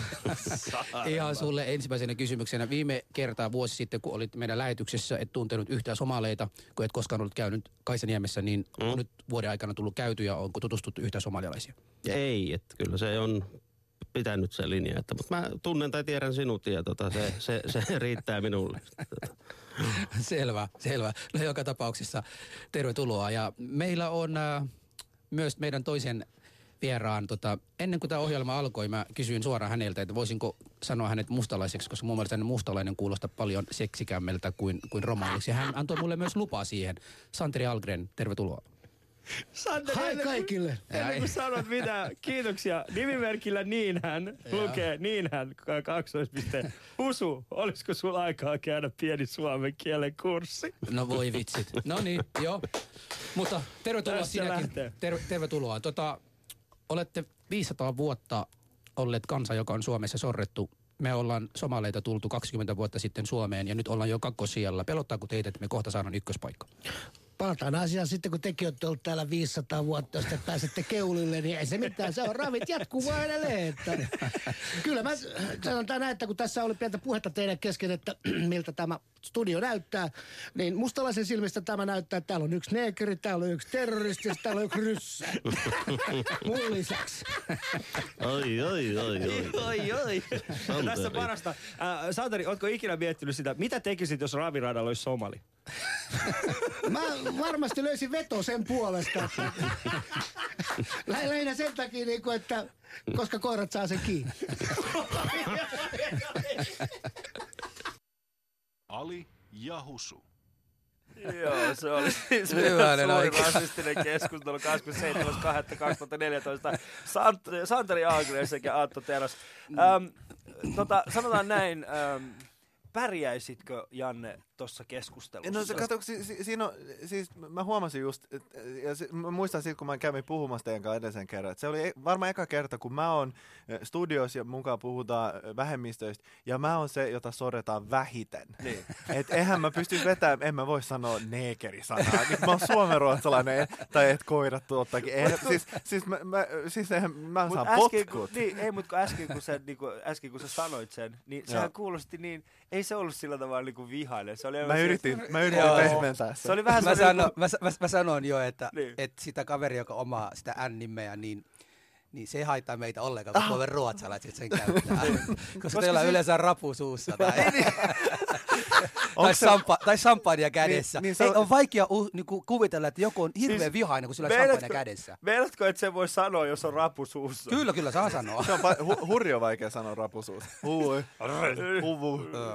Joo. Joo, mutta tota, Janne, jos puhutaan vakavasti tästä aiheesta, nimittäin syrjintä, niin mikä on ollut suomen ruotsalaisten, ää, tai millä, millä tavoin tämä suomenruotsalainen vähemmistö on lähdössä kohti vuotta 2015? No 2015 on aika jännä vuosi. Meillä on vaalit edes ja, ja vähän riippuen miltä hallitus näyttää, niin, niin, niin saa nähdä, että, tota, että opiskellaks äh, kouluissa ruotsia Mm. sitten Eli- sit, eli sit te- seuraavien vaalien aikoihin. Eli teillä, teillä on niinku sormet ristissä, ettei Soinista tulisi pääministeri. No, en mä usko, että siitä tulee pääministeri. Mistä sä sen tiedät? Suomen kansa sen päättää. Mä en mä usko. Eihän Ei- kukaan ta- odottanutkaan sehän- jytky voittoa silloinkin. Se, sehän on uskos hieno asia, että ei tarvitse tietää mitä voi vaan puhua. Terkkui kaikille kai uskovaisille vaan. Tota, et, et voi sanoa vaikka mitä, ei tarvitse väkiä. Mikä on suomenruotsalaisen kannalta pahin hallituskoalitio? No kato, jos RKP on istunut hallituksessa siitä asti, kun me itsenäistyttiin Suomeen, tyyliin, niin. niin, niin, niin tota, et se, että se ei olisi kohta. siellä. No tyyliin. Siis onhan RKP ollut, mä en tiedä kuinka kauan yhtäkoisesti siellä. Melkein aina. Joo. Joo. Ja nyt, nyt taas tietenkin, no niin kuin Persut on sanonut, että jos ne on siellä, niin sit äh, vihreät ja RKP on kyllä vaikeimmat hallitus... Äh, Yhteistyökumppanit. yhteistyökumppanit. Niin, mutta siis Joo. taas toisaalta, mä, jos mä mietin, minkälainen vuosi olisi 2015, jos meillä olisi niinku keskusta persukoalitio. Mm. No niin siis ei- oishan se niinku, No ei se olisi siis Mulla on Suom- tosi vaikea nähdä niin, kuin niin konservatiivista ö, hallitusta viemässä läpi asioita, mitä me tarvitaan tällaisessa taloudellisessa tilanteessa. Niin, totta, mutta jos sitä vaan niinku tarkastaa vähemmistöpuolelta, niin en mä nyt Niin. tiedä, jos ne kaksi puoletta on ne, jotka niinku, ainakaan niinku hirveän kovaäänisesti on, on, Niin. on sanonut, että me ollaan vähemmistöjen puolella, eikä se ole niinku niiden juttu. Ei. Sam- samalla tavalla kuin esimerkiksi joku RKP ja, ja, ja vihreät ja, ja näin. Et, et, mm, en mä tiedä, suomenruotsalaisten näkökulmasta, en mä tiedä, jos keskusta persut olisi se, se optimaalisin. Niin. Joo, mutta tota, täytyy, Mut täytyy, toisaalta- täytyy kysyä, täytyy kysyä tota, viime kerran, kun olit myös niin kuin meidän ohjelmassa, ja me ollaan monta kertaa annettu RKPlle ohjeistuksia Alia Husun tyylillä, Mm. Niin. kerrottu heille, että ottakaa niin kuin vähemmistö teidän leirin, ja tämä puolue muuttui yhtäkkiä suure, suure, suuremmaksi puolueeksi. Kyllähän on- Niin onko se otettu vastaan? En, en, mä, Oletko sä mä- välittänyt viestiä? Mä, mä, mä, tota, eikö- eikö kukaan kuuntele sinua siellä? ne on, se, ne on se nopeat ne stipendi, stipendiraha rahan jakotilaisuudet, missä mä kävin. Et, et, en minä mui, en mä 30 sekuntia joo. Tässä on voittaja, olkaa Niin, hyvä. ja, Hei, ja hei. siitä, siitä on niin vaikea, äh, perussuomalaiset, se on vaikea sana sanoa, kun on rapuja ja skumppaa suussa. Niin. Tota, siksi, siksi se vähän, No, vaikea, no, joo, no. keskusta, sen voi Se- vielä se voi sanoa. vielä sanoa, kyllä. Ei, ei mutta tota, RKP joskus on ainakin jo, aikoja sitten niin yritti niin saada vähemmistöt mukaan niiden joukkoihin, että ne niin kaikkien vähemmistöjen puolella. Mm. Mutta sitten täytyy muistaa, että kyllähän siis on muitakin. Millä tavalla? Siis joo, Se on- tulkaa ne ka- mukaan, siis mutta ne- pysykää siellä Itä-Helsingissä. Niin, Millä tiedä, tavalla? ei, mutta ne kampanjoi siis ihan, niin kuin, niillä oli listoilla vähemmistöjen edustajia. Ja, ja, Niin on ja, persuillekin. Niin, no totta. Mutta mut tässä niinku, jos on vähemmistö, niin ajetaan niinku vähemmistöjen puolella. Mutta mä siis Vähemmistöjen etuja joo, myöskin. Joo, joo, mä en halua siis mitenkään nyt istua täällä ja tehdä RKPn niinku vaali, Propa- ei, propagandaa. nyt- nyt Mutta eikö te kaikki Mut- Suomen mut ruotsalaiset siis- olette kuitenkin RKP-laisia? Ei, kun kyllähän meillä on esimerkiksi pääministeri, joka ei ole. Mä en ole ihan Niin varma. muuten, totta. Musta Niin. vähän se tuntuu, jos ollaan, ni- niinku, mä, mä oikeasti, niinku, jos puhutaan Aleksista, mä kutsun häntä Aleksiksi. Ja koska meillä on- hän- meillä on Alex, Niin, mut joo. niin, niin, koska hän seuraa mua Twitterissä. Niin kuin- muakin. Niin, Niin muakin. niin, Seuraa ja minuakin. Me, eihän seuraa. Kyllä seuraa. No sit me voidaan kaikki kutsua, ei, hei, oikeesti jos Stub seuraa Husu Twitterissä, niin sit mä en halua enää seuraa Stubia. Ei, tää, tää ei, mä, koko, mä, niin. mä, mä, mä, mä, lopetan sen seuraamisen. Niin tien. protestina. protestina. Uh, mutta välillä tuntuu vähän siltä, että, tota, että Alex on siellä kokoomuksessa ja sit, että hän vaan niinku, että sieltä vaan yhtäkkiä otetaan, riisutaan, tiedätkö, niin kuin Alex ja kaikki muutkin, niin kuin, ne vaan yhtäkkiä riisuu, tiedätkö, sen, sen naamarin päästä, ja sitten me huomataankin, että kokoomus on ollut vain yksi ihan sairaan iso RKP. Jos se olisikin näin, hienosti, että ne kaikki on suomenruotsalaisia ja me huijattiin kaikki. Ja, ja että ruotsi on sen eka äidinkieli kaikilla kohta täällä. Ja niin kuin se oli silloin hyvinä aikoina. Hyvin. Ei kai. By, the, by, Lop, by the way, pistäkää Suomen- ne kynät alas, älkää lähettäkö mulle mitään uhkauksia, se oli vitsi. ei, ei, Ja kyllä by, ja, by, ja, the way, mä en ymmärrä, minkä takia Suomen vähemmistö koko aika oikeasti valittaa, kun Suomen pääministeri on vähemmistön kuuluva kaveri. Näin on, näin on. Eikö se olekin? Näin on, ainakin meillä yhtään. menee hyvin. Mutta 2015, mitä se tuo meille vähemmistöille? Lyhyt ennustus. Husu, mitä se tuo somaliyhteisölle? No ainakin mä haluaisin niin kuin lyödä huntuun tota RKPn kanssa. Siis tota, Suomen ruotsalaiset ja ne somalit yhteen. Me synnyttää meitä ja annatte rahaa ja näillä tavalla mennään niin kuin vaaleihin ja voitamme ne vaalit 1-0 kaikki. Mitä mieltä Janne on? No, öö, mä vähän pahoin pelkään, että, että 2015 ei ole mitenkään kiva öö, vuosi vähemmistöille. Miksi? No, mä, mä, mä, Meillähän mä, meni tasa-arvoinen avioliittolaki, tai Se- siis näyttäisi no, ainakin siltä, että se menisi meni, läpi. kat, katsotaan tuossa seuraavassa Niin, hallituksessa. että sitten, meneekö se jos ne oikeasti vie- sitten jaa, läpi, niin. Ja näin, että jos keskusta ja persut on siellä, niin nehän ehkä ei ollut ne, jotka, Ei tässä, jotka sitä älkää nyt, muuttako, älkää nyt muuttako se ti- tilanne sillä tavalla. Suomen kansa on puhunut, tästä asiasta on puhuttu, sitä ei mennä taaksepäin. Mistä Vo, aina, ainahan siis sitä voi mennä taaksepäin. Ja jos voi mennä Mehän taaksepäin. puhuttiin Ruotsia tässä maassa ja sitten meni ta- mentiin taaksepäin ja yhtäkkiä puhuttiin Suomeen. Ei, sori vaan, te, se- te ette vaan Meillä ei lisännyt. ollut somaleita, niin Te, yhtäkkiä sitten... lisännyt. Te ette vaan lisännyt. Te ette vaan lisännyt. Ei, oikeesti. Ja Te ette, Taaksepäin vaan koko ajan. te ette vaan lisännyt. Teidän piti tehdä enemmän muksuja ja ottaa, Me, me, mehän ottaa tehdään, vähemmistöjä mehän mukana tehdään ja, ja, ja sillä tavalla. enemmän muksui kuin, kuin kukaan muu tässä maassa. Eli no mikä, ehkä nolla- ei enemmän kuin 0,9? somali. Ei Sori, missään sori. Mutta meillä on lestadiolaiset, niin me, me ollaan ainakin Eikä aika ne hienosti siellä ole kilpailemassa. Mutta, Mutta- mä en ole yhtäkään Husu- nähnyt yksikään Husu- lestarilla, joka puhuu ruotsin kielen muuten. Siis nehän on Larsmus, sun täytyy vähän matkustaa itä sun pitää, Helsingistä. niin, sun pitää, siis mä heitän kohta vettä tälle ruotsalaisille kaverille. älä, älä heitä Sekin hurri. Me tar- Kuka, kuka täällä tarvii sitä suihkua? niin. No niin, no niin, No no niin, niin, no no niin, niin, rauhoitutaan, rauhoitutaan senkin.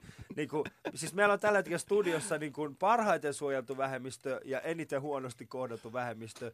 Ja keskenään ne keskusta. Tämä on, tämä on ollut hienoimpia hetkiä. Ei meillä ole mitään hätää, hei, kun me emme kaipaa sun kaltaisia karvanaamaisia, jotka tulevat meille kertomaan, meneekö meillä huonosti vai hyvin. Kenen kanssa sä puhut, kun mulla on vähän Mä ollut puhun- mä puhun tolla, mä puhun ah, tolle. tolle. Okei. Mä puhun tolle. Ja siis silloin edes- Iraniin. Se on Iranista Siis maailman on eniten partaa. inhottu kansa, ja kaveri yrittää niinku näyttää sille, että hän on niinku hyvä tyyppi Suomessa. Siis se, se, se, että iranilainen Suomessa sanoo, että mä niinku kannustan tai olen pro tämä kaikille sama tasa-arvo avioliittolaki. Ja Joo. se ei muuttaa se tilanne, että te hirtatte näitä ihmisiä edelleen siellä.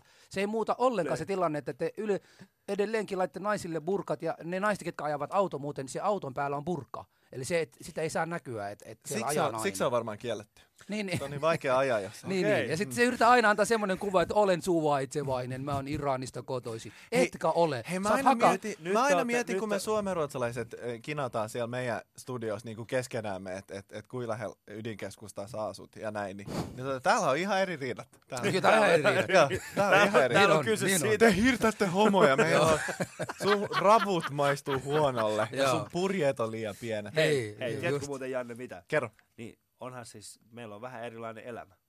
Meillä on Eikä vähän ole. elämä. Mekin Minä Husu- rapuista. minä- Me, me emme voi vaan ostaa niitä, kun ne Niin. maksaa niin paljon. Minä Husu tarjotaan teille niitä rapuja, jotta te voitte samaan aikaan.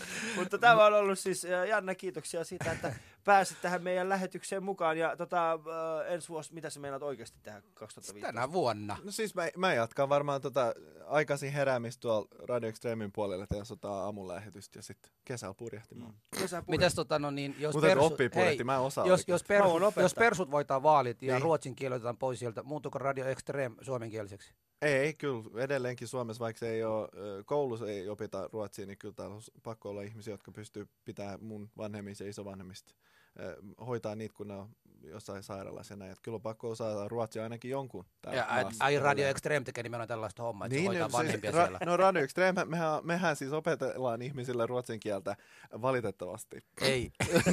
Siksi ihmiset ei osaa sitä niin hyvin enää. Kiitos Janne siitä, että pääsit käymään. Kiitos. Ali ja Husu. Se oli siis Janne Grönruus ja hän oli, oli käymässä meillä ystävät 23.10. Jani Kallungin kanssa. Kuunnellaan lyhyesti vielä, mitä kaikkea muuta me silloin keskusteltiin. Silloin nimenomaan keskusteltiin siis meidän maahanmuuttajien imago-ongelmista. Mikä on teidän mielestänne meidän mamujen pahin imago-ongelma tällä hetkellä? Mm. Janne, ole hyvä. Kiitos. Ää, ja suomeksi. Ne- No siis ää, suurin ongelma hän on tämä, että teiltä puuttuu tämä Slatan Ibrahimovic. Joo. Niin kuin, Okei. niin kuin, että, että tämä keulahahmo, keulakuva, joka olisi hyvin menestyvä, siis ihan sairaan hyvin menestyvä, mm. esimerkiksi urheilija. Joo. Mutta eihän, no, siis eihän meillä ole ollut ollenkaan Amin Asikainen, Edi Statli, äh, Hetemain veljekset. Kaikki kunnia sille, mutta heille, mutta ei ne kuitenkaan niin kuin Slaatrin taso joo. kuitenkaan maailmassa. Niin kuin, niin kuin, jaa, että sä okei. niin kuin, että high five Messin kanssa, ja oot niin kuin, että sori mä luulen, että mä voitan ton Niin. niin. pallon sun niin kuin, maailman siis sä parhaan pelaajan. Niin kuin niin. me puhutaan, niin kuin, jos Te- Teemu Selänne olisi niin kuin maahanmuuttaja, sen, sen niin kuin Leo tason. Komarov. Ei se on, ma- se on uudesta Kaarlepyystä, se on suomenruotsalainen. Eikä ole. Leo Komarov on suomenruotsalainen. Miksi te viette Ei, nehän kaikki? viesti viimeinenkin. Voi vitsit. Voi, mä luulin, että Leo Komarov oli virolainen. Ei, Okei, mä, mä kuulen, hei mä oikeasti oon kuullut, mä oon oikeasti kuullutkin tästä muutama kerta, että teillä pitäisi olla. Mun mielestäni meidän Zlatan Ibrahimovic elää tällä hetkellä Itä-Helsingissä. Hän ei ole vaan vielä niin kuin, löydetty. Mm? Ja häntä löydetään ihan pian, kun näille annetaan niin kuin, vähän parempi Se on mahdollisuuksia. näiden katupartioiden se seuraava. Se, se on tulossa, kun ne löytävät sen. Missä on? Mutta hei, Jani, Jani mikä, mikä on meidän niin kuin imago? Sä oot nyt elänyt sekä siellä että täällä, joten sä varmaan, sulla on sen verran kokemusta näistä ennakkoluuloista ja muusta, joten mikä on meidän, ima, mikä on meidän imago-ongelma? Mä, olen, oikein- mä komppaan oikeastaan Janne, että näin se vaan menee, että esikuvien kautta tavallaan saadaan se imago nostettua tavallaan. Että se pitää tehdä jotain isoa, mikä sille peruskansalle tavallaan, missä asutaan, niin että et nostetaan sitä statusta. Joo, meillähän on, meillähän on myös Wilson Kirva, joka Suomen ruotsalaiset eivät ole vielä vieneet, vaan koko, kokoomus on sen vienyt kuitenkin. Ja, ja hänkin oli jossain vaiheessa kultamitalisti Suomen osalta, mutta nyt hän on sen verran vanhentunut, eikä me olla adoptoitu yhtä enempää kenialaisia Suomeen. Niin tota, kuinka suuri tämä pitää olla? Kuinka, siis, kuinka suuri? Koska Ibrahimovic ei silti kuitenkaan ole niin kuin Ruotsin sitä niin kuin imago vielä ole niin paljon muuttanut, vaikka sitä luullaankin. On se kyllä, mun mielestä Zlatan on kyllä onnistunut aika monessakin asiassa, mutta mut mikä on se taso, mihin meidän pitäisi, no, mi, mi, mi, mihin meidän pitäisi pyrkiä? Niin no, kun Zlatanin, Zlatanin on se juttu, että kun joku, pu, joku sanoi esimerkiksi nämä su, Ruotsin äh, Sverigedemokraatit, jotka on, no ei ne nyt kopio Suomen, siis perus, persuistoon, mutta niiden samantapainen äh, puolue, niin, niin kun ne, sieltä joku sanoi, että mun mielestä Zlatan ei ole ruotsalainen, niin, niin sieltä kaikki, koko media niin kuin paheksuu sitä ja kaikki äh, muutkin miettii, että mitä sä voit sanoa, että meidän kansallissankari ei ole ruotsalainen. Mm. Niin, Hän, hänellä on niin kuin kuva pos- postimerkissäkin. näin on. Ja, ja, mutta siis, mut, no mitä mä sanon, Teemu Selänen tasoinen, mut, tai Litmasen, tai tiedätkö, että jos joku sellainen tulisi, niin sit, se, se olisi sairaan hieno imagon. Siis mä haluaisin nähdä oikeasti Mohamed Ja niin. Mäkihyppääjä. Mieti Jani. nyt Husu, sä voittaisit olympiakultaa Suomen lempeleissä kuin keihään heitto. Joo. Joo. Mieti, mikä statuksen nosto somalialaisille ja yleensä maahanmuuttajille. Mieti. Se on kyllä. Mut se ootko- olisi, se olisi mut niinku Jani- semmoinen Antti Jytky voitto. Niin, koska, se? koska Suomessa rakastetaan kultamitaleja ja olympia- ja maailmanmestareita. Mutta siis Jani, tuossa on vähän ongelmana, että ootko ikinä nähnyt, kun somalit heittää jotain? No en ole Siis nähnyt, on kun hirveä- on tää valkoinen keppi tuolla aina. Takia mä just sanoin, että sä et ole nähnyt. Mä en, enkä pääse, enkä pääse tunnustelemaan, missä se menee. Se on. Tämän takia mä just sanoin, Jani, Jani ei ole ehtinyt. Paho, kyllä me heitämme. Toi oli- Mutta voi olla Niinku kännykää jonkun päin. esteettisesti- Esteettisesti Jani, sä oot, sut on suojeltu niin kuin tästä kauheuksesta, koska mä oon nähnyt nimittäin, kun Husu heittää. Ja siis ihan peruspalloa, ja se pingispalloa, se on ihan kauhean näköistä. Ali, toi, Ali, toi, Ali, toi oli paska baska, eli paska syöttä. Se oli muuten, hyvä, että sä muistit. Ei, meillä, meillä on suru, joka puhuu somalian kieli täällä, joten ihan jees. Me ollaan onnistuttu hyvin. Mutta hei, missä me ollaan menty, missä me ollaan niin kuin epäonnistu teidän mielestä? Siis okei, me ei saavuta vielä siihen Zlatanin, mutta mikä on tällä hetkellä sitten se kynnys, joka voisi niin kuin siihen kohtaan viedä? No mä tiedän, siis lähinnä se ongelmahan on se, että et, et, et kun medialla on mahdollisuus ma, äh, antaa sen kuvan, mä muistan, että et, et, et on rikollinen ja että ja et asuu, elää niinku sosurahoilla ja bla bla bla. Et kun ei ole sitä äh, success story, mm. mä en nyt suomeksi keksi sanaa, mutta... Meillä on tota- yksi Menestystarina. Niin, kuin- ei, Mm. et ei ole sitä sankaria iso menestystä. No tie, mun, Musta Barbari, Arman Alisad, kaikki nämä on niinku mun mielestä hyviä, hyviä niinku story, että siellä on kyllä pari tällaista. Mutta niinku, et, et kun sellaisia saisi lisää, mm. niin sit näkyisi äh, mediassa myös ne tarinat. Siksi, että kyllähän ne on totta, siis, ja, ja niitä on vaikka kuin monta, mutta kun niitä ei ehkä nosteta samalla tavalla sit mediassa esille, kun, Mutta mun mielestä kun mä olen, sä, sä oot tossa ehkä hieman, öö, mä oon sunkaan pikkasen eri mieltä tästä asiasta, koska mun mielestä tällä hetkellä kyllä nostetaan hyvin paljon nimenomaan niin kuin tällaisia maahanmuuttajia, jotka on menestyneitä jossakin asiassa. Ja si- ei siis sen ei tarvi olla mitään muuta kuin joku tiedätkö, ihan perusjärjestötyöntekijä, joka on perustanut jonkun hyvän asian. Heitä nostetaan kyllä. Kato, ei Mut siellä nimenomaan- Hufvudstadsbladetissa, mitä mä luen. Et Mä varmaan... ollut- hei, minä olen ollut Hufvudstadsbladetin keskiaukeamassa. Minäkin. Kyllä. Ja Oli- niin on ollut myöskin Husu. Nyt se kuulostaa ihan eri lehdeltä taas. Niin, se kuulostaa enemmänkin Helsingin, Helsingin, Hei, hei, mutta hei, Helsingin Ali, Ali. Ali. Ali ja Husu. Se oli siis meidän keskustelu Janne Grönrusin ja Jani Kallungin kanssa maahanmuuttajien imago-ongelmista 23. päivä 10. 2014. Ja äh, Husu, mä dissaan teitä aika paljon. Joo, todist, mulla on todiste siitä melkein joka ohjelmasta. Joo, nyt kun mä kuuntelen näitä itse vaan silleen, että okei, mikä sinulla on angsteet niin kuin somalialaisia kohtaan. Ää, en tiedä, ehkä mun pitäisi pyytää anteeksi. 2015 on se vuosiystävä, jolla minä pyrin vähentämään. Mä en usko siihen. Mä en usko siihen, koska, sä saat, koska sä saat tästä kiksiä ja mä annan sun niin sanoa mm. niitä, koska niillä, jos mä alan rajoittamaan ja sanomaan, Ali, sä et saa sanoa sitä ja tätä, sit sä muutut vähemmän aliksi. Mm. Ja sit sä oot semmoinen ali, jonka mä en tykkää yhtäkkiä. Mm. Mutta musta on hyvä, että sä sanot niitä asioita, sillä niin monet ihmiset, jotka eivät uskalla, näkevät, että okei, nyt se on sanottu, Husu on ollut siinä, kuunnellut siitä, ei se ole muuttunut miksikään se asia, kaverit on vieläkin siinä yhdessä. Niin, niin mun mielestäni ei pitää olla, ei pitää olla semmoista, että, että mä en ole suuttunut koskaan. Sä oot käyttänyt kaikkea, mitä voi käyttää minua kohti. siis mikään ei ole uutta enää. Sun pitää niinku muuttaa Suomesta, ehkä muuta Japaniin ja No keksiä keksin- japanilaista tapaa haukua somaleita, ehkä Ei. tulla takaisin. Sillä voit olla sulle uutta Tiedätkö, matskua. Mutta sulla ei ole mitään 2015 uutta nyt. 2015 mä pyrin öö, vähentämään Yeah. ja uudistumaan. Mä, mä, mä toivon kovasti, että sä niin lisäännät, mutta sitten siinä on se haaste sulle, koska sulla ei ole mitään lisättävää. Mm. Sä oot sanonut kaikki, mitä meikäläiset voi sanoa. Mutta yleensä me niin aliahusua on kritisoitu, tai ei kritisoitu, joiden, joidenkin mielestä me puhumme pelkästään rasismista ja pelkästään siitä maahanmuuttajien ongelmista ja me pyritään luomaan kuvaa siitä, että Suomi on rasistinen maa ja niin poispäin. Sehän se ei ole oikeastaan meidän tarkoitus. Se meidän tarkoitus oli, koska 2014kin oli nostaa yhteiskunnallisia haasteita ja ongelmia, mutta välillä se on ystävät tosi vaikeaa, koska, koska meille menee välillä niin, että vaikka kuinka paljon yritämme, Mm. olla sillä, että ei meillä mitään hätää ole, tullaan hyvin toimeen keskenämme, niin sillä, siellä nousee, nousee mutta, mutta tiedätkö Ali, meillä on niinku ollut viime vuonna ohjelmia, joissa sulla on niinku tehnyt pahaa mieli ja meinat melkein lähteä pois. Mullakin on ollut.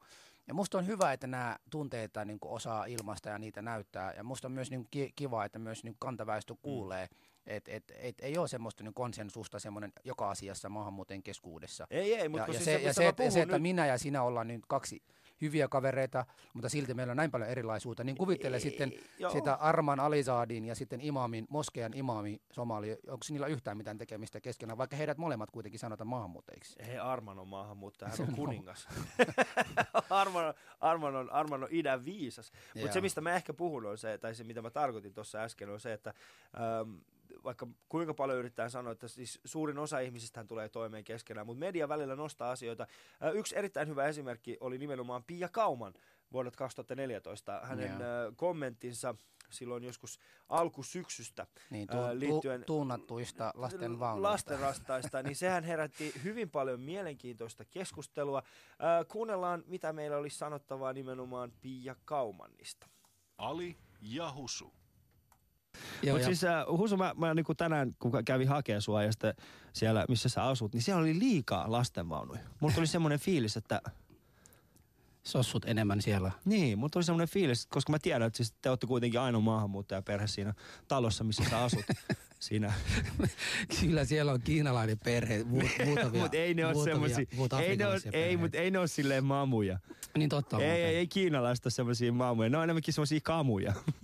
No näinkin voi sanoa kyllä, Niin. näinkin voi sanoa. Mutta siis Pia Kauma, minkälaisia tunteita hän herätti sinussa? Sinähän olet pyytänyt julkisesti, että hän pyytäisi anteeksi puheitaan. Joo, kun Ruben Stillerin kanssa joskus aikoinaan olette niin kuin päättäneet, että olen päivystävä mamu slash päivystävä somali, mm. niin pakkohan mun on pitää mamujen puolesta täällä. Ja sen takia lähdin, lähdin näin sanomaan. Mutta tosin, tosi, tosiaan tota, tästä asiasta on keskusteltu ja se on hyvä, että asiat tuodaan esille ja myös keskustellaan niistä. Mutta tota, se millä tavalla se asia on tuotu taas jälleen kerran esille mm. ja sitten se jälkilöylyt. Öö, siis näitä vähemmistöjen keskuudessa kyllä ihmiset ovat kokeneet oikeasti niin kuin konkreettisia ongelmia nimenomaan tämän lausuman takia. Mm. Jotkut niin kuin Kerro jopa, esimerkki, Husu. Siis äh, heti lauantaina, niin. lauantaina iltana, äh, mullahan on tämmöisiä somalikavereita tuttavia. Joku laitoi mulle, että hän oli Kampiin ostoskeskuksien päin menossa ja siinä edessä on uoma, siellä on noin neljä, kolme tyyppiä yhdessä ja yksi niistä oli tavallaan puhumassa ja kuvaamassa tätä kyseistä naista.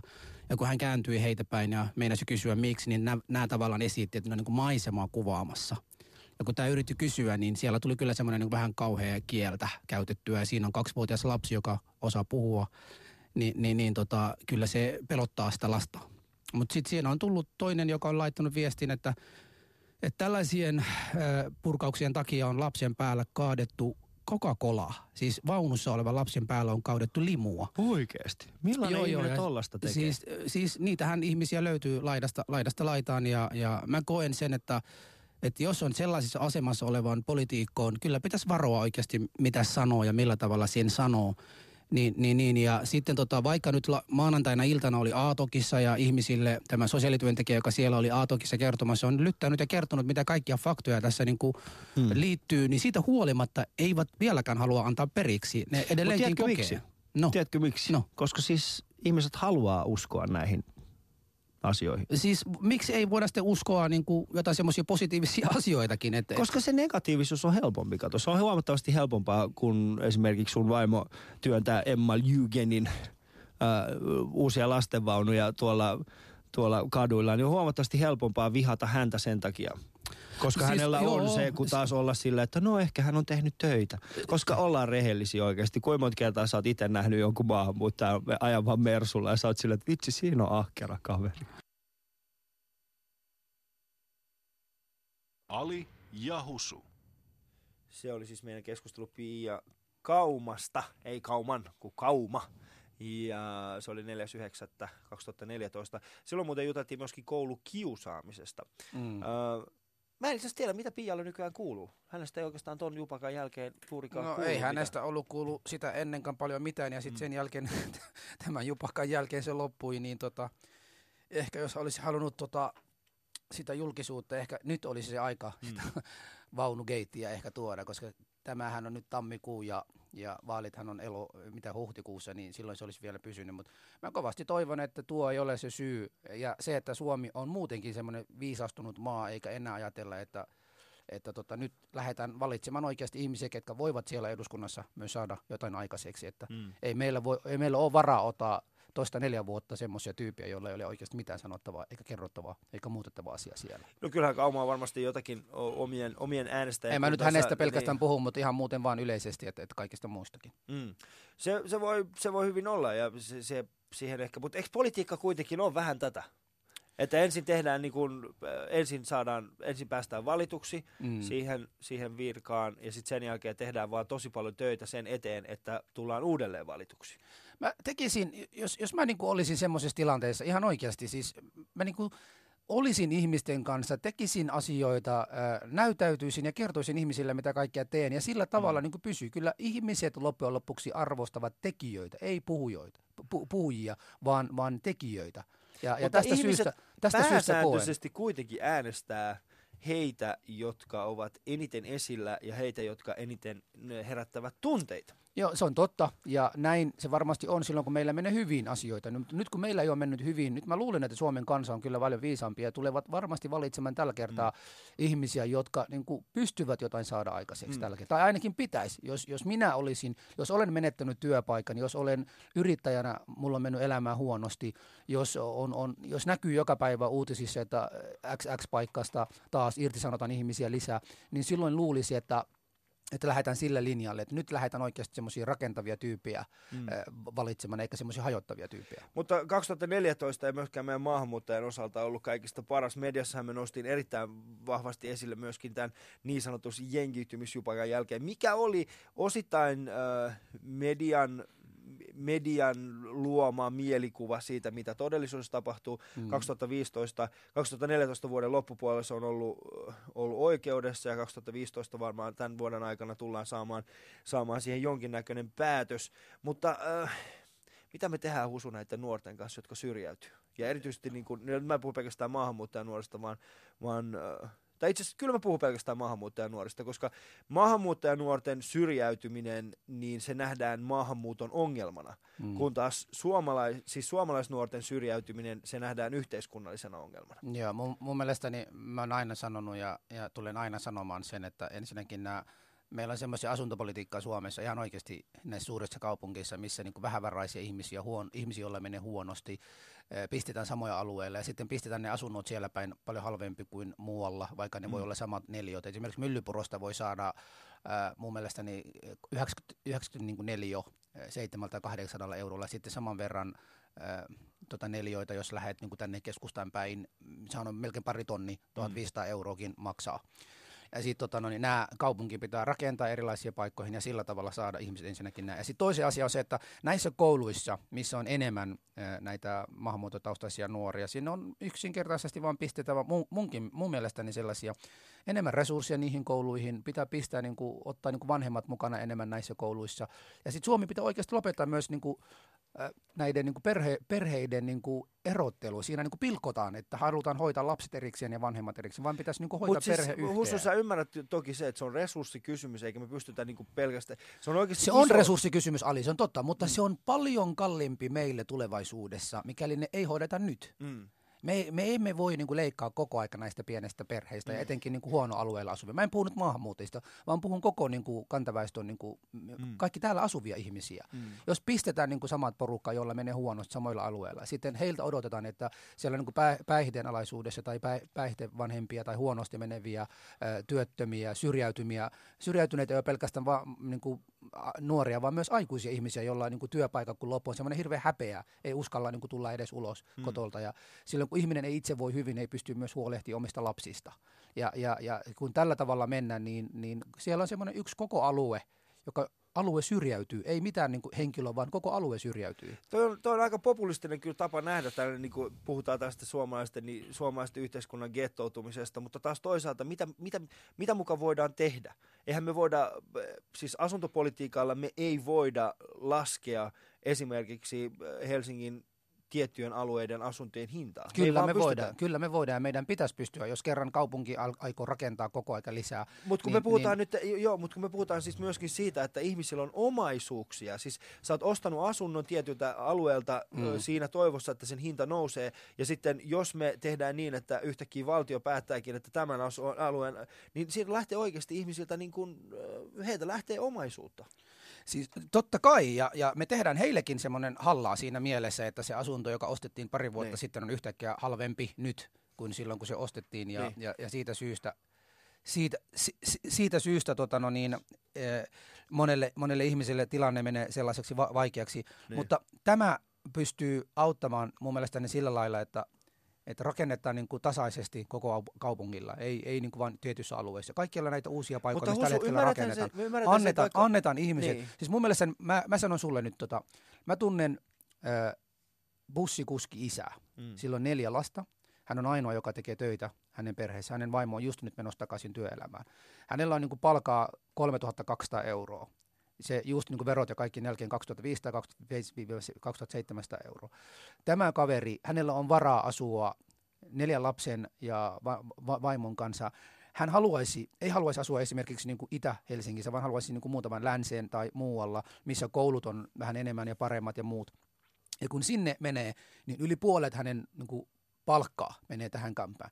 Jos hän menee asumaan vaikka nyt Myllypuron. Mä en nyt millään lailla nyt halua niin kuin dissata, että Myllypuro on niin halva, halva alue tai muuta, tai en mä puhu sillä niin kuin negatiivisella sävyllä, vaan se, että Myllypurosta tämä sama kaveri saa 900 eurolla, hän saa semmoinen neljä huonetta, missä on melkein 90 senttiä nel, neljöitä, ja hänelle jää vielä niin kuin puolitoista kertaa sitä palkkaa, millä hän pystyy se perhe ylläpitämään. Niin kun kysyt tältä isältä, missä haluat asua, niin henkisesti hän haluaisi asua sellaisen paikkaan, missä hänen perhe voi, voisi hyvin. Mm. Mutta sitten taloudellisesti hän ei pysty asua siellä nimenomaan, missä hän haluaa, koska hänen niin kuin, palkkaa nimenomaan ei voi kuin tällä alueella. Joo, tulla. ja se johtuu siitä, että sitten on olemassa, siis kyllähän mäkin haluaisin asua esimerkiksi äh, vaikkapa Westendissä hienossa hulpeassa omakotitalossa. Mm. Mutta se ei tarkoita sitä, että se onnistuu, eikä se tarkoita sitä, että kaupungin pitäisi tulla jollain tavalla muuttamaan sitä kulurakennetta, tai siis muuttamaan sitä kaupunkisuunnittelua, tai muuttamaan sitä asuntopolitiikansa niin, että minä voisin asua Westendissä ihan vaan sen takia, koska ne ihmiset, jotka asuu Westendissä, ne on,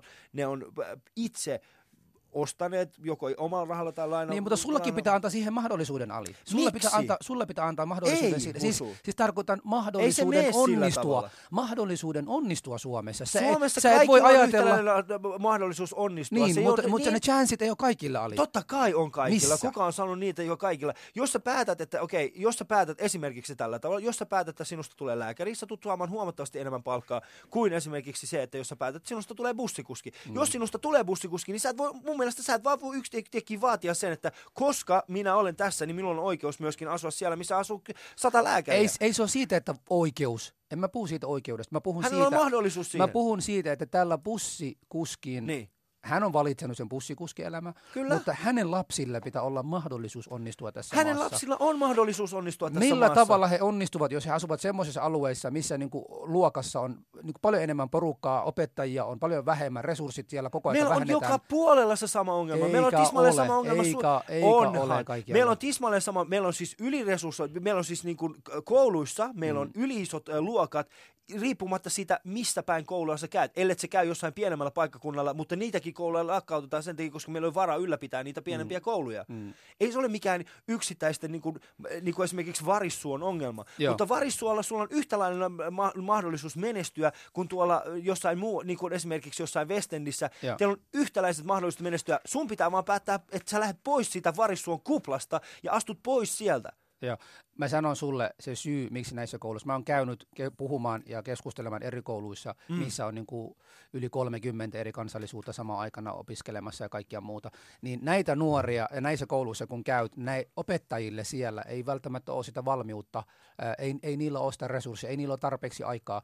Musta sitä musta mun Musta, anna, anna, anna, anna, sanon, vastakkainasettelua. anna, kun mä Että hän ei, ei se tässä, mihinkään, ei, ei se Husu, mihinkään ei se muuhun kuin tässä- tässä populistiseen ajatteluun Ei siitä, se että- populistinen ajattelu, jos opettajat niin puhuvat ja kertovat tästä koko aika ali. Et ope, sun pitää käydä näissä kouluissa, missä on niin kuin, näin paljon erilaisia ihmisiä laitettu, mm. verrattuna se paikka, missä on niin kuin, pieniä suomalaisia tai, tai vä, vähemmistöjä ovat niin kuin, maahanmuuttajataustaisia ja siellä on niin kuin, enemmän suomalaisia silloin. Se tilanne toimii paremmin kuin se, Husu, että kouluissa, missä on yli kasvanut 60. Varissuolla.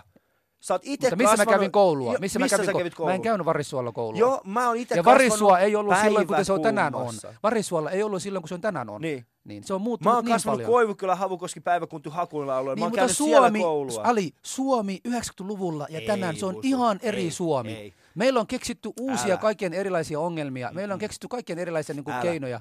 Älä, älä, oikeesti. Siis Joo. tää on, Tä- tää on, tää on tämän, yksi- takia, tämän takia mä en koskaan halua käydä sun kanssa näitä ke- keskusteluja politiikasta, koska sulla on semmoinen niin, kuin, niin vahva as- as- asenne, että sä et halua niin kuin, mennä, mutta, mutta jatketaan. Mä en halua puhua politiikasta enempää tässä. Alright. Ali ja Husu. Jees, yksi toinen ö, erittäin iso ja tärkeä teema, mitä ollaan 2014 keskusteltu. Myöskin yhteiskunnallisesti on ollut tasa-arvioinen avioliittolaki ja siihen liittyen ihmisten käyttäytyminen, äh, ihmisten eroaminen ja liittyen kirkkoon. Ja meillä oli erittäin hieno keskustelu äh, tuon, tuon, tuon Teemu Laajasalo, eli Kallion, Kallion kirkon äh, herran, herra, ka, Kirkkoherra. kirkkoherran, Kallion kirkon kirkkoherran, Kallion kirkkoherran, Teemu Laajasalo. Kallion kirkon seurakunnan kirkkoherran Teemu voi Laajasalon sekä sitten äh, Kimmo Vehviläisen kanssa 6.11. Keskusteltiin heidän kanssaan äh, nimenomaan uskonnosta ja kirkosta. Kuunnellaan lyhyt pätkä tästä aiheesta ja sitten sen jälkeen soitetaan vielä Teemulle ja katsotaan mitä 2015 tuo sitten mukanaan. Mua kiinnostaa se, mikä on tällä hetkellä oikeasti kirkon strategia. Koska mm. jos mietitään tota, että yksittäinen ihminen siellä ihan siellä alapäässä, alapäässä vaan siis siellä, niin kuin, äh, siellä ruohonjuuritasolla edustaa kirkkoa, antaa kasvot kirkolle. Mm. Mikä on kirkon strategia? Minkä perusteella hänen pitäisi tehdä tämä päätös? No kyllä, kyllä, tota, kyllä kirkon strategia on mun mielestä erittäin hyvä ja, ja, ja, ja, ja paperilla se näyttää erittäin hyvältä ja varmaan se perusidea on siinä, että me ollaan tekemässä täällä näin sitä, sitä työtä, mihinkä meidät on, on, on ikään kuin kutsuttu ja lähetetty ää, ihmisten hyväksi. Ja, Mm. ja, ja tota, varmaan ne strategiset painopisteet on monessa mielessä juuri sitä, että mentäisiin ja oltaisiin kiinnostuneita ihmisistä, avattaisiin ovia, ei suljettaisi niitä ja, ja, ja näin. Mutta se, että kirkko on myös tietenkin 2000 vuotta vanha möhkäle. Mm. Ja silloin joskus ehkä tekee mieli sanoa, en mä halua selitellä, mutta että joskus tekee mieli sanoa myös, että kyllä me maksetaan myös niin kuin vanhoista synneistä. Mm. Ää, ja, Missä ja mielessä- missä no, mielessä? Ehkä siinä mielessä, että, että, että, että kirkko on muuttunut esimerkiksi viimeisen 15 vuoden aikana aivan mielettömästi. Mutta Mm. onko se ihmi, siis ihan niin kuin objektiivisesti? Mm. Meillä on siis niin kuin Helsingin esimerkiksi korkeimpana pomona nainen. Mm. Ää, meillä on erittäin paljon tota, julkisesti homopappeja, Mm. siis lesbopappeja siis julkisesti. Meillä on ää, tuota, niin, suurin osa vihittävistä papeista naisia. Meillä on ää, erittäin korkeassa kirkollisessa virassa julkisesti trans ihminen. Siis ikään kuin juuri niistä, mistä niin kuin tavallaan usein syytetään. Ja sitten jos me katsotaan, niin muutamassa vuodessa, 15-20 vuodessa näin on tapahtunut. Me, me kerätään joissain seurakunnissa kolehteja setalle, ää, jossa, jossa tota samanaikaisesti kielletään kolehdin kerääminen taas jollekin ikään kuin to, pe, perinteiselle järjestölle. Nyt mä en ota kantaa näihin, ää, mutta että, että ne on niin objektiivisia tavallaan juttuja. Ja Mhm. sitten sit, niin kuin sit samanaikaisesti on ihan ymmärrettävä, että jos me katsotaan 50 vuotta taaksepäin tai 100 vuotta taaksepäin tai 200 vuotta taaksepäin, niin melkein kaikki, mistä kirkkoa syytetään, on totta. Mutta Mm. tämä tietenkin varmaan aiheuttaa myös sen kokemuksen joillekin, että, että mitä meidän pitää tehdä, että me voitaisiin ikään kuin nyt jo todeta, että me ollaan menossa eteenpäin. Että, että antakaa nyt please vähän aikaa, että kun tämä on 2000 vuotta vanha mopedi niin tää ei niinku, tai laiva, niin tämä ei niinku ihan nyt niin nopeasti käänny. Mm. Mutta mm. Mä, mä sanon Tai sen asiassa mä, mä, koen, että, mä koen, että siis te olette kääntynyt aikoinaan hyvin nopeasti, mutta viimeisen sadan vuoden aikana te olette jäänyt hyvin vahvasti pois siitä, siitä.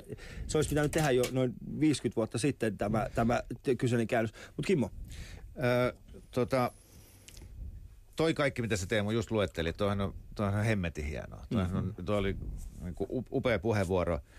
Mutta mä tartun siihen sietämiseen. Siis se, että kuitenkin tot, ton kaiken ohella on, on sitten nämä vanhoilliset piirit.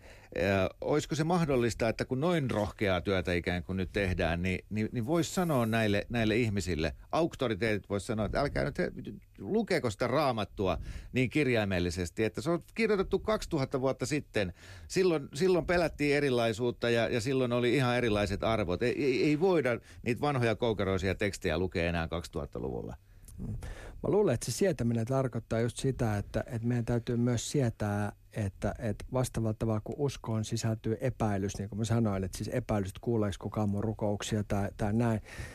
Vastaavalla tavalla, tavalla tähän niin kuin sietämiseen sisältyy sellainen e- e- erilaisuuden ikään kuin sietäminen, että, että kun joskus on puhdistettu ne, jotka ovat ajat, puhdistettu siis ikään kuin pois ne, jotka ovat olleet liian liberaaleja, niin mä ajattelen, että on, on, on ihan niin kuin oikea vaara myös siihen, että yhtäkkiä niin kuin heiluri heilahtaa siltä että sanotaan, että, että nyt, nyt niin kuin, jotta niin kuin tämä kirkko on enää niin kuin riittävän hyvä, nyt täytyy puhdistaa kaikki veksi. Ja mä jotenkin itse haluaisin ajatella kuitenkin, että, että, tota, että tä, tässäkin suhteessa niin, niin tota, tämmöinen niin kuin hidas sietäminen ja moninaisuus ja keskustelu on niin kuin parempi ratkaisu kuin se, että yläviistosta sanotaan, että, että, tota, että teidän täytyy lähteä menemään täältä kokonaan. Joo. Mä, mä oon valmis hyväksyä ton, mutta se, että mä, mun on pakko sanoa tämä, että erilaisuuden sietäminen, totta kai erilaisuuden sietäminen, mutta se, että se erilaisuus ei saa tapahtua toisten silmäkuopista pomppimalla. Eli aina kun joku sanoo toiselle, että sä et kelpaa tänne meidän porukkaan, koska sä oot tollanen, niin sitä ei musta kyllä tarvitsisi No niin, siis sietää. harrast, niin, harrastaako joku tällaista, että No no, niin, voi ei- sanoa ihmisille, kun tulevat kirkkoon, että sä et kelpaa? No, mun, mun, no, mielestä... Aika moni on sitä mieltä, että homot ei saa mennä naimisiin. Mm. Mutta to, toi, on, toi on nyt, nyt äh, siis... Mutta niin ei saa sanoa, Se- että sä et niin. kelpaa. Niin ei Se- missään nimessä saa sanoa. Mutta tossahan me puhutaan nyt, äh, mä en ole ihan, musta vähäsen tuntuu, ja tämä on nyt mun oma henkilökohtainen mielipide tästä asiasta, mutta musta vähäsen tuntuu, että nä, äh, siis tämä tasa-arvoinen avioliittolaki ja nimenomaan siis se, että kirkko siunaa liiton. Ethän sä, maistiraattihan tekee sen lopullisen niin kuin virallistamispäätöksen. Ja, ja papilla, on, papilla on vähän niin kuin maistiraatis... Mi, Mm.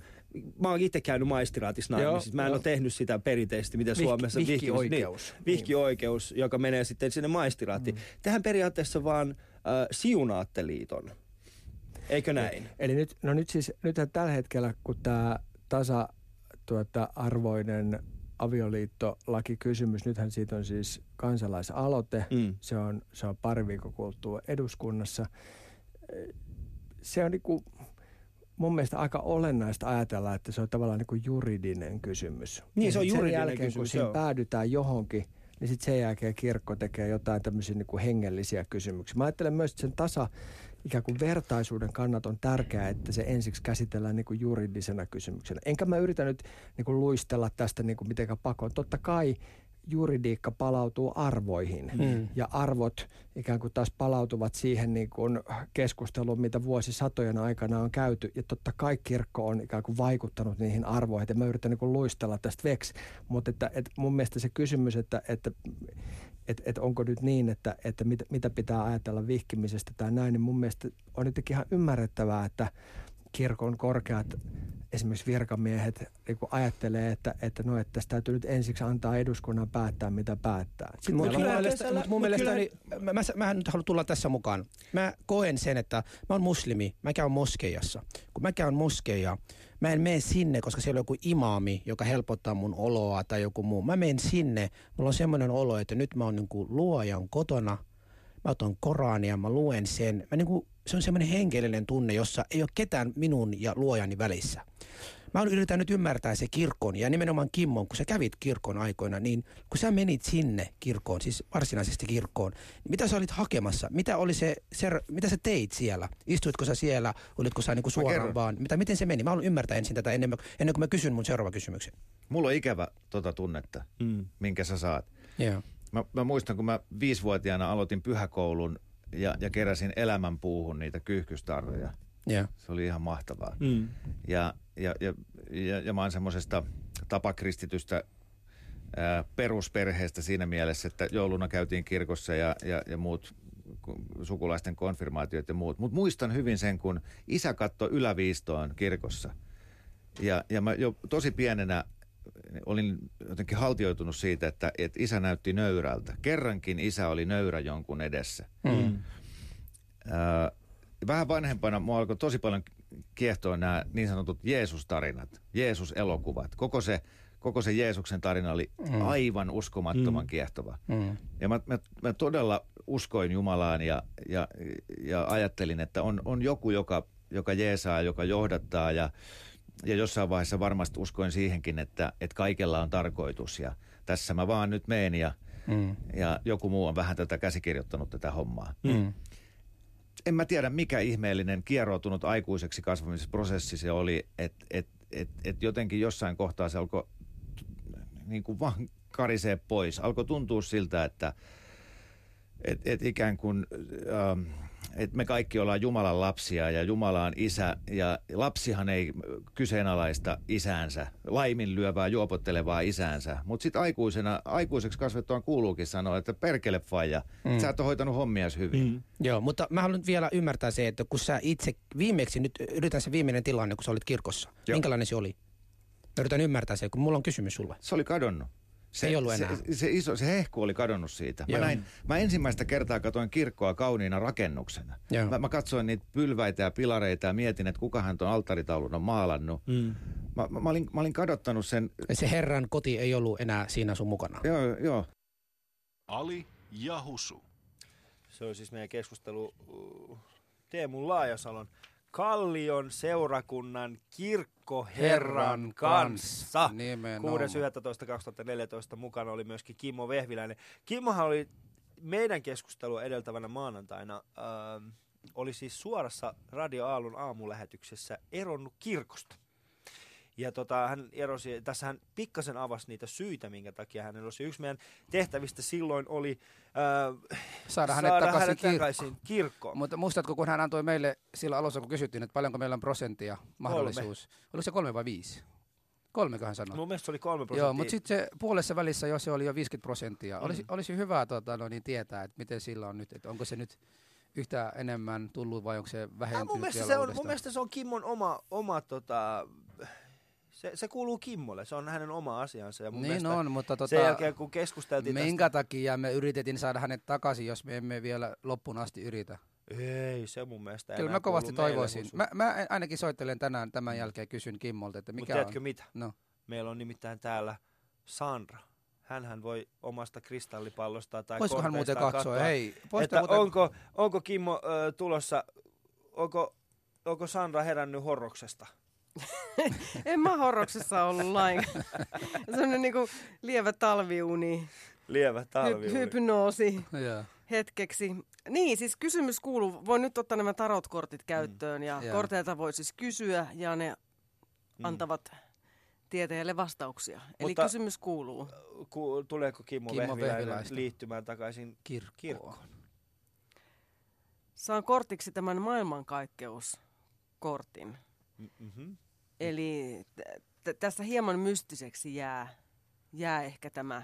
Se on hieman hämärä.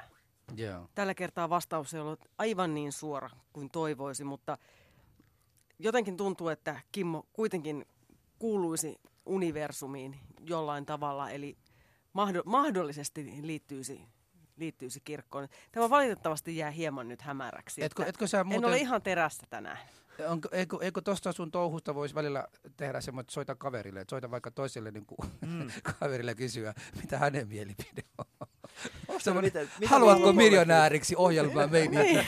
että ennustaja, soittaa, ennustaja soittaa toiselle ennustajalle ja kysyä mielipiteitä. Jos, jos palvelukseni eivät kelpaa, voitte aivan hyvin kyllä myös soittaa oikealle ennustajalle. A- a- anteeksi, anteeksi. Numero 07001 Nolla, nolla. ennusta. Minä olen tänne tullut aivan ilmaiseksi teille. Harrast- Minähän teen tätä harrastuspohjalta, että siksi käytin Niin. tätä sanaa oikealle, että joka tekee tätä ammatikseen, mutta tuota, Joo, suhtaudun tähän silti hyvin vakavasti. Se on. Ää, Mutta hei, me, mehän halutaan, että porukka soittelee, että tässähän yritetään niin sulle markkinoida myös porukkaa tässä, että ne soittaa tämän päivän jälkeen. Niin, vähän lisätienestejä. Niin, lihän, niin, nimenomaan, ja sen takia me halutiinkin vähän, niin kuin vähän enemmän. Mutta mm. mitäs tota Ali ja Husun tilanteesta, että menevätkö he, saavatko he lapsi Eli meillä on, 2015? niin, eli meillä on siis sen verran niille, jotka tulee vasta nyt mukaan. Siis Sandrahan on jo kertaalleen ennustanut meille 2015, etkä, eli äh, tulee valkoinen kyyhky, jolla on viesti, mutta siinä on myöskin miekka, mikä tarkoittaa riitoja. Mutta loppujen lopuksi taivaalla näkyy tähti, mikä tarkoittaa Mm. hyvää. Ja me pääteltiin, että mitä luultaan, Martti Ahtisaari tulee soittamaan meille ja hän pyytää meitä se, niin kuin, ratkomaan jonkun konfliktin ja sitten sen jälkeen me saadaan rauhan Nobeli. No okei, se ei Mitäkin on lisätty siihen. Mutta, ja nyt Kimmo Vehviläisen kohdalla me ei oikein saatu mitään, mutta ehkä tullaanko se- me arva- saamaan arva- yhteisiä lapsia? Mutta arvaa, mä palaan vielä tähän Kimmoon. Mm. Kimmo itse ei ole täällä paikalla. Voi olla, että kortti ei sen takia nyt puhu. Okei. Kortit eivät puhu sen takia. Jos, Mm. jos, entä jos meillä olisi joku huivi hänestä tätä tällaista, olisiko se toiminut? Koska nimittäin mulla on Se hänen toimii huivi. huumekoirille ja Miksi sulla, on, miksi sulla olisi Kimmon huivi täällä? Me oltiin eilen hengailemassa. Hei, mä olen en, mystinen Mä ennustaja. varastin häneltä. Mä olen mystinen ennustaja, ei ole mikään jäl, jälkikoira.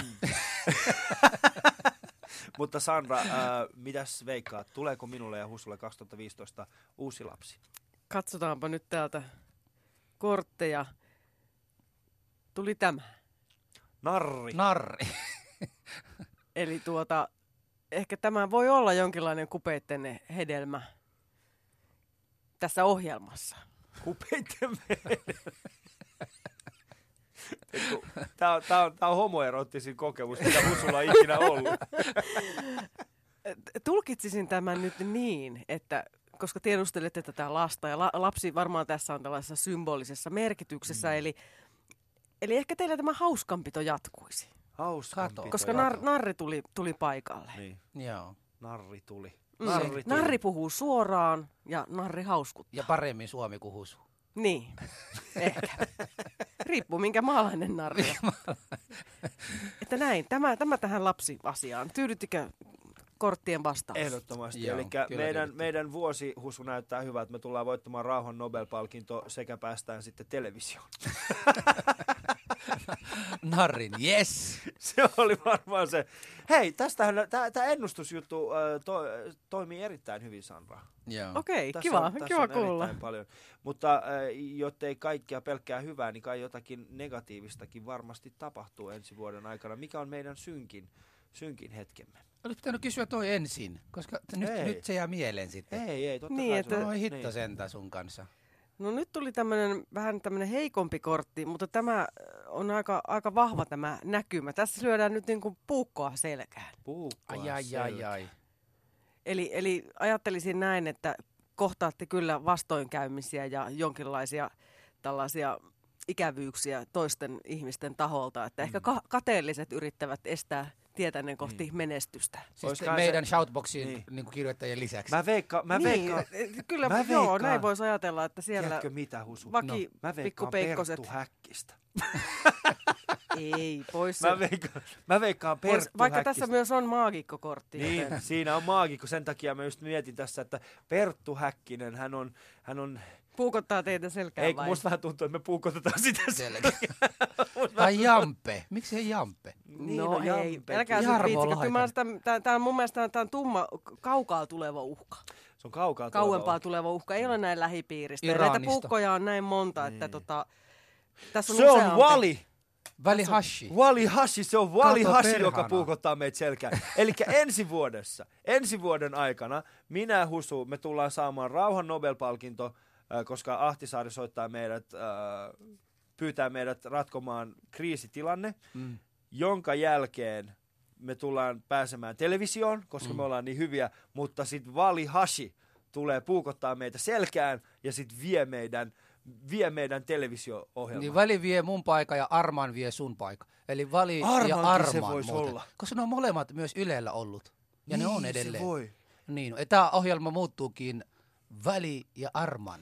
Näin, näin, näin, ne kortit, näin ne kortit toimivat. Te, te näette selvästi nyt sitten tulevaisuuteen. Ne kortit antavat vastauksia. Mm, joo. Kortit auttavat tulevaisuuteen liittyvien ratkaisujen ja muutosten tekemisessä ja ne myös ohjaavat kohti sisäistä kasvua, Mm. viisautta ja voimaa.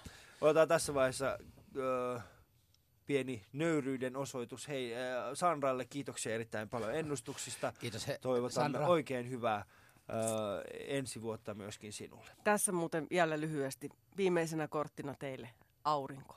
Kato. Eli Me- D- Kyllä se, se valaisee tietänne. Ja nyt, tam, ja nyt tammikuussa, Vuonna 2015. Ja, ja nyt tammikuussa, kun yleensä äh, meillä niin kuin täällä Suomessa porukka synkistelee kesällä, että talvi on tulossa, nyt me voimme niin kuin iloita siitä, että kesä on tulossa. Otetaan tähän väliin ö, lyhyt puhelu Teemu Laajasalolta. Ja... No niin, tervehdys Teemu ja hyvä, että pääsit mukaan. Kiitoksia. Tota, aina on mukavaa olla itseään fiksummassa seurassa. Mu- mut, mutta myös tässä lähetyksessä, mutta myös tässä lähetyksessä. Ja tiesin siitä. Ää, Teemu, edellisen kerran kun tavattiin, tasa, tasa-arvoinen avioliittolaki oli herättänyt paljon ää, keskustelua. Sitten sen jälkeen asiat on muuttunut hyvin erinäköiseksi. Ihmisiä nähtävästi liittyy ja eroaa kirkosta ihan täysin satunnaisista syistä. Mitä vuosi 2005 tuo mukanaan näin sinun näkemyksen mukaan ja mitä kaikkea kirkon pitäisi tehdä? No tota, äh, ki- kirkon täytyy niin kuin yhtäältä olla ajassa ja, ja toisaalta kir- kirkon, kirkon täytyy olla myös sanassa ja kolmanneksi kirkon täytyy olla kasassa. Mm. Eli, eli siis ki- kirkon pitää jotenkin niin kuin kysyä tietenkin sitä, että, että miten, miten me voitaisiin olla enemmän kiinnostuneita ihmisistä ja ymmärtää tätä, tätä aikaa ja maailmaa ja, ja, ja tuota niin, keskustella. Toisaalta pitäisi kuitenkin niin kuin muistaa, että, että sisällön ei tarvitse muuttua, vaikka mu, mu, muoto muuttuu, mutta sitten kolmanneksi, kolmanneksi tämä kasassa pysyminen on kyllä mun mielestä hirveän olennainen, että, että kyllä mä jotenkin toivoisin, että nyt jotenkin keskityttäisiin keskityttäisi siihen, että, että kir, kirkon sisäinen keskustelu olisi kohteliasta, järkevää ja kunnioittavaa, eikä, eikä niin kuin sellaista tota, nilkkaan, nilkkaan potkimista. Et en, en mä nyt usko, että siitä niin kuin taivaan isä erityisesti riemuitsee, että me täällä toisiamme niin kuin puristelemme. Koetko, että vuonna 2005 tulee olemaan kirkon kannalta liberaalia aikaa vai tullaanko siirtymään kuitenkin konservatiivisempaan näkemykseen tai konservatiivisempaan linjaan?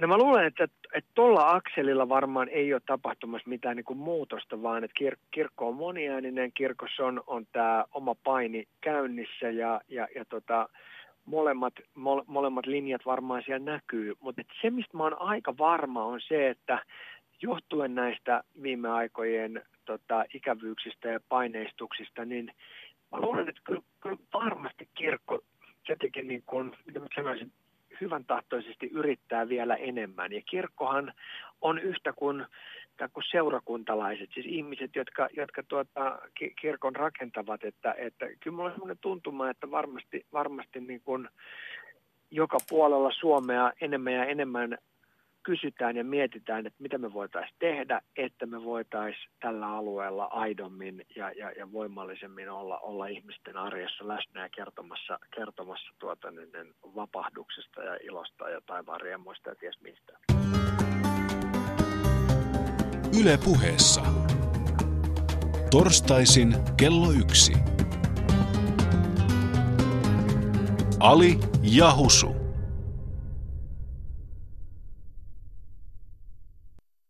Husu. Äh, viime vuosi oli myöskin, vaikka me ollaan käsitelty arkoja aiheita, tärkeitä aiheita, niin silti yksi tärkeimmistä ja yksi mielenkiintoisimmista jutuista, mitä me päästiin viime vuonna keskustelemaan, oli Petsman Ahmadi, joka oli meidän studiossa. Muistatko kaveri? Kyllä, Hän kyllä. puhuu meidän naisten pokaamisesta. Se seksikäs kaveri. Se, seksikäs kaveri. Tänään puhutaan siitä, että millä tavalla voi viedä suomalaisen naisen. Öö, ja, siis, ja, ja, ja tänään tulee ihan niinku suoria tekniikoita, suoria tapoja, joten oppikaa tästä. Oppikaa tästä. Tämä on niinku teille ystävät, jotka, joilla on ongelmia. Tämä on mit, teille. Mit, mitä ne oppii? Se, että miten ne pitää naisensa kiinni vai miten pokata uusia naisia? Ei kun tärkein pointti tässä on se, että tietää mitä vihollinen ajattelee. Okei, hyvä. Tärkeintä, muista. Ja- Vihollisesi olla, on tässä studiossa. Nyt sulla on mahdollisuus oppia. Joo, ja tämä vihollinen on Mamu ja hänen nimi on Petsku. Koska minä ja sinä, me ollaan Husu ihan sairaan surkeet naisten suhteen. Meillä on ah, Petsku Ahmadi. Tervetuloa lähetykseen. Kiitos, kiitos. Ja ihan ensimmäiseksi kysymyksenä sulle. Kumman kanssa olisit mieluummin, eli Jutta Urpilainen vai Anni Sinnemäki? Ei millään pahalla, mä rakastan kaiken naisia, mutta ei kummankaan. Miten niin? Miten niin ei kummankaan? Nyt sulla, sun pitää valitsee. Jomman kumpaa. Tunneeko, tunneeko, tiedätkö näitä nä- naisia ollenkaan? Joo, tiedän kyllä. Mikä Toi olisi semmoinen tilanne- perusteella kyllä, mutta en, en tunne heitä varsin. Nyt, nyt nehän on vielä semmoisissa, toi, toi Anni Sinnemäki, Ville Niinistö ajoi hänet jonkun aika sitten eduskunnan, siis vihreisten puheenjohtajapaikasta. Ja sitten nyt viikko sitten oli tämä Jutta Urpilainen, joka Antti Rinne ajoi. Eli ne on molemmat semmoisissa haavoittuvassa asemissa. Kyllä. Eli naisiahan isketään nimenomaan silloin, kuten olen kuullut, playerit tekevät näin. Pitääkö paikansa? No, ei. Mik, mi, milloin on se oikea kohta iskeä nainen? Siis oikea kohta, kun sä haluat iskeä naiseen, Niin. niin, niin silloin sun pitää olla oma ittees. Niin silloin se nainen tulee sun luo. Yle puheessa. Ali ja Husu. Torstaisin kello yksi. Ajattele Husu oikeasti, meillä on niinku niin hirveät ennakko-odotukset siitä, että Petsku tulee käymään, se opettaa meille, ja sitten se on sille o- oma Ole- itses. Niin, ja me ollaan koko aika oltu oma itsemme, eikä se onnistu. Ei se onnistu BK. Tosi kiva, kiitos. Oli. Mutta... Ähm, Ei se ole toiminut. se- Kiitos se- vaan Petsku. se on, mutta me, me, niin kun, meidän on kuitenkin vaikea Husu lähteä tekemään yhtikäs mitään. Mä luulen, että me molemmat aloitettiin ukkomiehinä tätä ohjelmaa. Me emme koskaan saa selvää, että miten tämä olisi ollut. Niin, jos, jos jompikumpi meistä olisi aloittanut si- sinkkuna, sitten se olisi eri asia. Mutta mitä muita tällaisia samantyyppisiä, niin kun sun mielestä, mitä muita iloisia aiheita me käsiteltiin viime vuonna? Muuta kuin... Mun mielestä niin kaikki ne aiheet, mitä me ollaan käsitelty, vaikka jotkut niistä oli tämmöisiä vähän arkkoja tai, tai semmoisia niin vähän sy, syve, syviä, niin siitä huolimatta mä en haluaisi synkistellä niiden, enkä ole koskaan tykkännyt synkistellä niiden asioiden kanssa. Että mun mielestä me ollaan niin kuin, ne, on, ne on kaikki loppujen lopuksi olleet semmoisia huumori täynnä olevia, ainakin käsiteltiin niitä sillä tavalla, että ei me nähty niitä niin kuin maailman loppumeininkiä Mm. ja otettiin niitä vastaan ne asioita, juteltiin niitä omalla tavallamme ja, ja oltiin iloisia, eikä meillä ole mennyt ainakin yöunet pois siitä syystä, että me joku tietty asia käsiteltiin huonosti tai se oli niin huonosti mennyt. Mm. No joo, totta, totta. Uh, mutta kun miettii mitä kaikkea, mehän vedettiin 2014 Husu aika paljon oikeasti.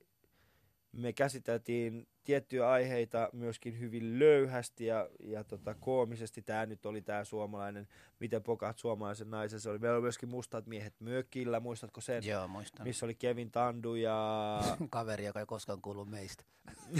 se, oli, se, oli, se, oli hauska. Se oli kyllä tosi hauska.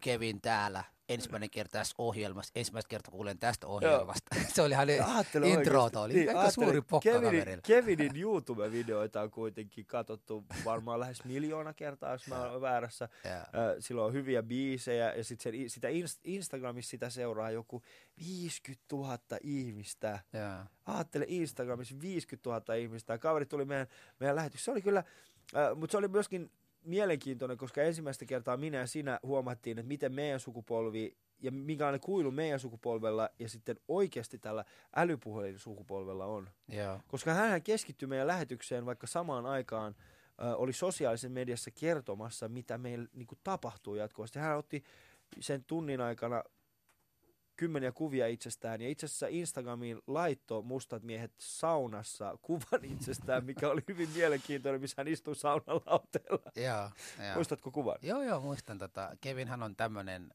mä tykkään Kevinistä siinä mielessä, että hän on aina ollut tämmöistä, se puhuu suoraan. Niin. Hän ei niinku yhtään ajattele, että mitä hänen suusta tulee. Niin, se on se, räppäri. se, se, on niinku enemmän kuin Ali Niin. mun mielestä. Eli, et, et ei Alikaan aina ajattele, mitä tulee seuraavaksi. Ja sitten Mm. huomaa, että ups, nyt mä loukasin husun tunteet. Ei mennytkään niin. Mutta. Kevin on just tämmöinen tyyppi myös, että et, et se kertoo, niin mä ajattelin, tota, kun eräs tota, no, niin, kaveri kysyi sen jälkeen, että miten se uskalla, uskaltaa niin kuin puhua niin, että minä mökeissä kaksi suomalaista tyttöjen kanssa. Tiedätkö se semmoista niin kuin se Mm. räppimaailman niin kuin illuusio tai kuviot, mitä siellä tapahtuu, että kaveri niin kuin elää sellaista elämää. Ja sitten hän niin kuin sanoi täällä, että joku ajatteli, että siis onko oikeasti niin, että että mustaihoinen räppäri Suomessa voi saada suomalaisia naisia noin tolla tavalla. noin, että pitääkö rupea räppäreiksi? Niin, se En- voisi ehkä en olla ihan toimiva ratkaisu. En viime tiedä. vuonna... Äl, älkää, älkää ainakaan Niin. rupeatko tota, juontajiksi, koska sille ei saa naisia. Mm. Mutta tehtiin mitä tehtiin, 2014 oli meille hyvä vuosi. Me voitettiin muun muassa ö, vuoden asenteellisin mediapalkinto. Uhuu. Eikö mediateko? Mediateko. Vuoden asenteellisin mediateko. Ja sehän oli hieno. Niin oli, niin oli. Meillä on ollut asennetta. Se oli, se oli ihan niin kuin puskan takana. Niin. Mä sainkin, että, että siellä oli joku ehdottanut meitä. Mä kysyin myö- myöhemmin, että miten tämä tuli, että kuka Niin. meitä ehdotti. Ja sanoin, että joku tuntematon naishenkilö, joka on kuunnellut teidän ohjelman, laitoi vaan heille viestin, että hei. Joo, se yksi. Kaikki muuthan me tunnetaan nimellä. Joo, ne kaikki me tunnetaan. Joo. He lai- laitoi sinne viestin ja sitten Jouko Hämäläinen ja sit mitäs? tämä sanoi, että, että silloin kun tämä viesti tuli, että Ali ja Husu ehdotettiin, niin kukaan muu ei uskaltanut ketään muuta ehdottaa. Että, Niin. että kyllä, kyllä, tämä on se asia. Ne voittaa pisteet. Tästä ei keskustella enempää. Se, jää, se jäi siinä. Mutta kyllähän meidän tuottajamme Heidikin sai tänä vuonna hienon palkinnon. Kyllä sai. Me ollaan siitä vielä enemmän ylpeitä. Vielä enemmän ylpeitä siitä. Joo. Ajattelen, meillä on tällainen niin kuin, äh, palkittu. Tässä on mielenkiintoista se, mä yritän koko ajan miettiä, että mikä oli se palkinnon nimi, mikä Heidi sai. Se oli Suomen mielenterveyssäätiöltä. Seuraan vuoden, vuoden, vuoden Joo. mielenterveyste. Ajattele oikeasti. Meidän tuottaja saa niin kuin vuoden mielenterveysteon. Ja mitä me saadaan? Ja me saadaan vuoden asenteellisin mediapalkinto. Mediateko. Siis, Ja mutta ne täydentää toinen vähän- toisiaan. Ei- ei- ne, mun mielestä ne täydentää vähän toinen toisiaan. ei, Se ei millään pahalla. se Ei, ei millään pahalla. Et, et, et kategoriat ei ole kaukana olleet toinen toisistaan. Ei, se on hyvin Siinä mahdollista, että, joo. että näin on. Äh, mutta 2015 siitä tulee hyvä. Äh, me myöskin jouduttiin pikkasen nettikiusaamisen kohteeksi, niin kuin kaikki on joutunut. Meillä on semmoinen nimi, asia nimeltä Shoutboxi. Ja, mutta kaikista parasta on kuitenkin se, että silloin kun me juttelimme nettikiusaamisesta, niin me saatiin eräs herrasmies tähän lähetykseen mukaan, nimittäin Teuvo Hakkarainen. Otetaan Teuvon vi- viimeinen kommentti tähän, äh, tai tehdään niin, että Teuvo päättäköön tämän vuoden Aliahusu-spektaakkelin. Mä toivotan teille oikein hyvää uutta vuotta. Ja Sama, sama täällä. Että... Mm. Me nähdään 15. päivä Joo, jatketaan. ensi, tai kuule, me jatketaan 15. ensimmäistä. Me lähdetään lomalle nyt. Me lähdetään viikoksi. nyt lomalle ja sitten tullaan takaisin. Ali ja Husu. On. Hienoa. Hei, kiitoksia Teuvo, että otit meidät vastaan. Ja ihan näin alkuun äh, haluaisin kiittää sua rohkeudesta siitä, että lähdit tähän mukaan. Ja, ja ihan meidän ensimmäinen kysymys on se, että sinuhan on riepoteltu mediassa aika lailla, niin, niin kertoisitko nyt oikeasti niin kuin kaikille, että tuntuuko se hyvältä? No, eihän se sillä tavalla tunnu hyvältä, jos ne asiat ei pidä paikkaansa. Mm. Että tähän juttu vaan tosta, että jonkin kylähullun juorusta ja sitten se painetaan lehden kanteen. Joo. On tietty lehti varmaan, että sinne kelepaa juttu kuin juttu. Ja sitten se laitetaan totuutena kiertämään tänne maailmalle. Ja ne Joo. tuntuu nyt lähinnä aika hurjilta. Mm. Mikä, mikä, Että- olisi, mikä olisi Teuvo semmoinen äh, asiaan, joka tällä hetkellä koet, että se on kaikkien suurin ja väärin, mikä sinua kohti ei pidä paikansa, mutta kuitenkin tässä on levitetty sekä netissä että sinusta? No, semmoinen juttu, että esimerkiksi tässä ilmestynyt lehti. Joo. Ja minä mukaan firman piikkiin ajanut taksilla Viitasaarelta naisen luokse. Joo.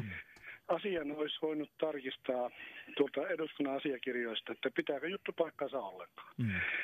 Mutta näitä juttuja levitellään totuutena tämän naisen suusta tulleena. Joo. Tai jostakin, mistä liian otettu. Mutta se asia olisi voitu tarkistaa eduskunnasta, pitääkö asia paikkansa. Joo. Mutta tätä ei tehdä. Niitä vain juttuja levitellään kuulupohjeiden perusteella ja ne on sitten totuutena tuolla maailmalla. Mm. Tuo pitää kyllä paikkaansa. Medialla on sitten oma tapansa kyllä hoidella näitä asioita, mutta äh, ihan tällainen äh, niin kuin sinua, si, siis sinulle tämä kysymys, niin äh, mikä on ollut sulle semmoinen asia, että äh, tai, tai miten sä koet, että että esimerkiksi netissä ja tällaisissa, niin sinuahan pilkataan niin kuin aika monellakin tasolla, niin pystyykö sellaisen kanssa elämään ihan normaalisti kuitenkin? Pystyy. Se nettimaailma on kanssa oma maailmansa ja mä en ota niihin keskusteluihin osaa enkä edes lue niitä. Mm. Joo, joo. Teivo, Teivohan on mun Facebook-frendi. Tota, no niin kiitos siitä muuten, että ollaan siitä, siitä frendejä. Ja, ja mitä sä, niin kuin, mulla ja Alille, me ollaan ihan uusia ö, tulleita tähän julkisuuteen ja, ja tavallaan näkyviä NS-maahanmuuttajataustaisia tällä hetkellä. Ja meillä tulee kovasti tämmöisistä niin kuin palautetta, kaikenlaita palautetta. Niin kuin, minkälainen neuvo se meille antaisit? Mitä meidän pitäisi tehdä, että ei vaikuttaa meihin?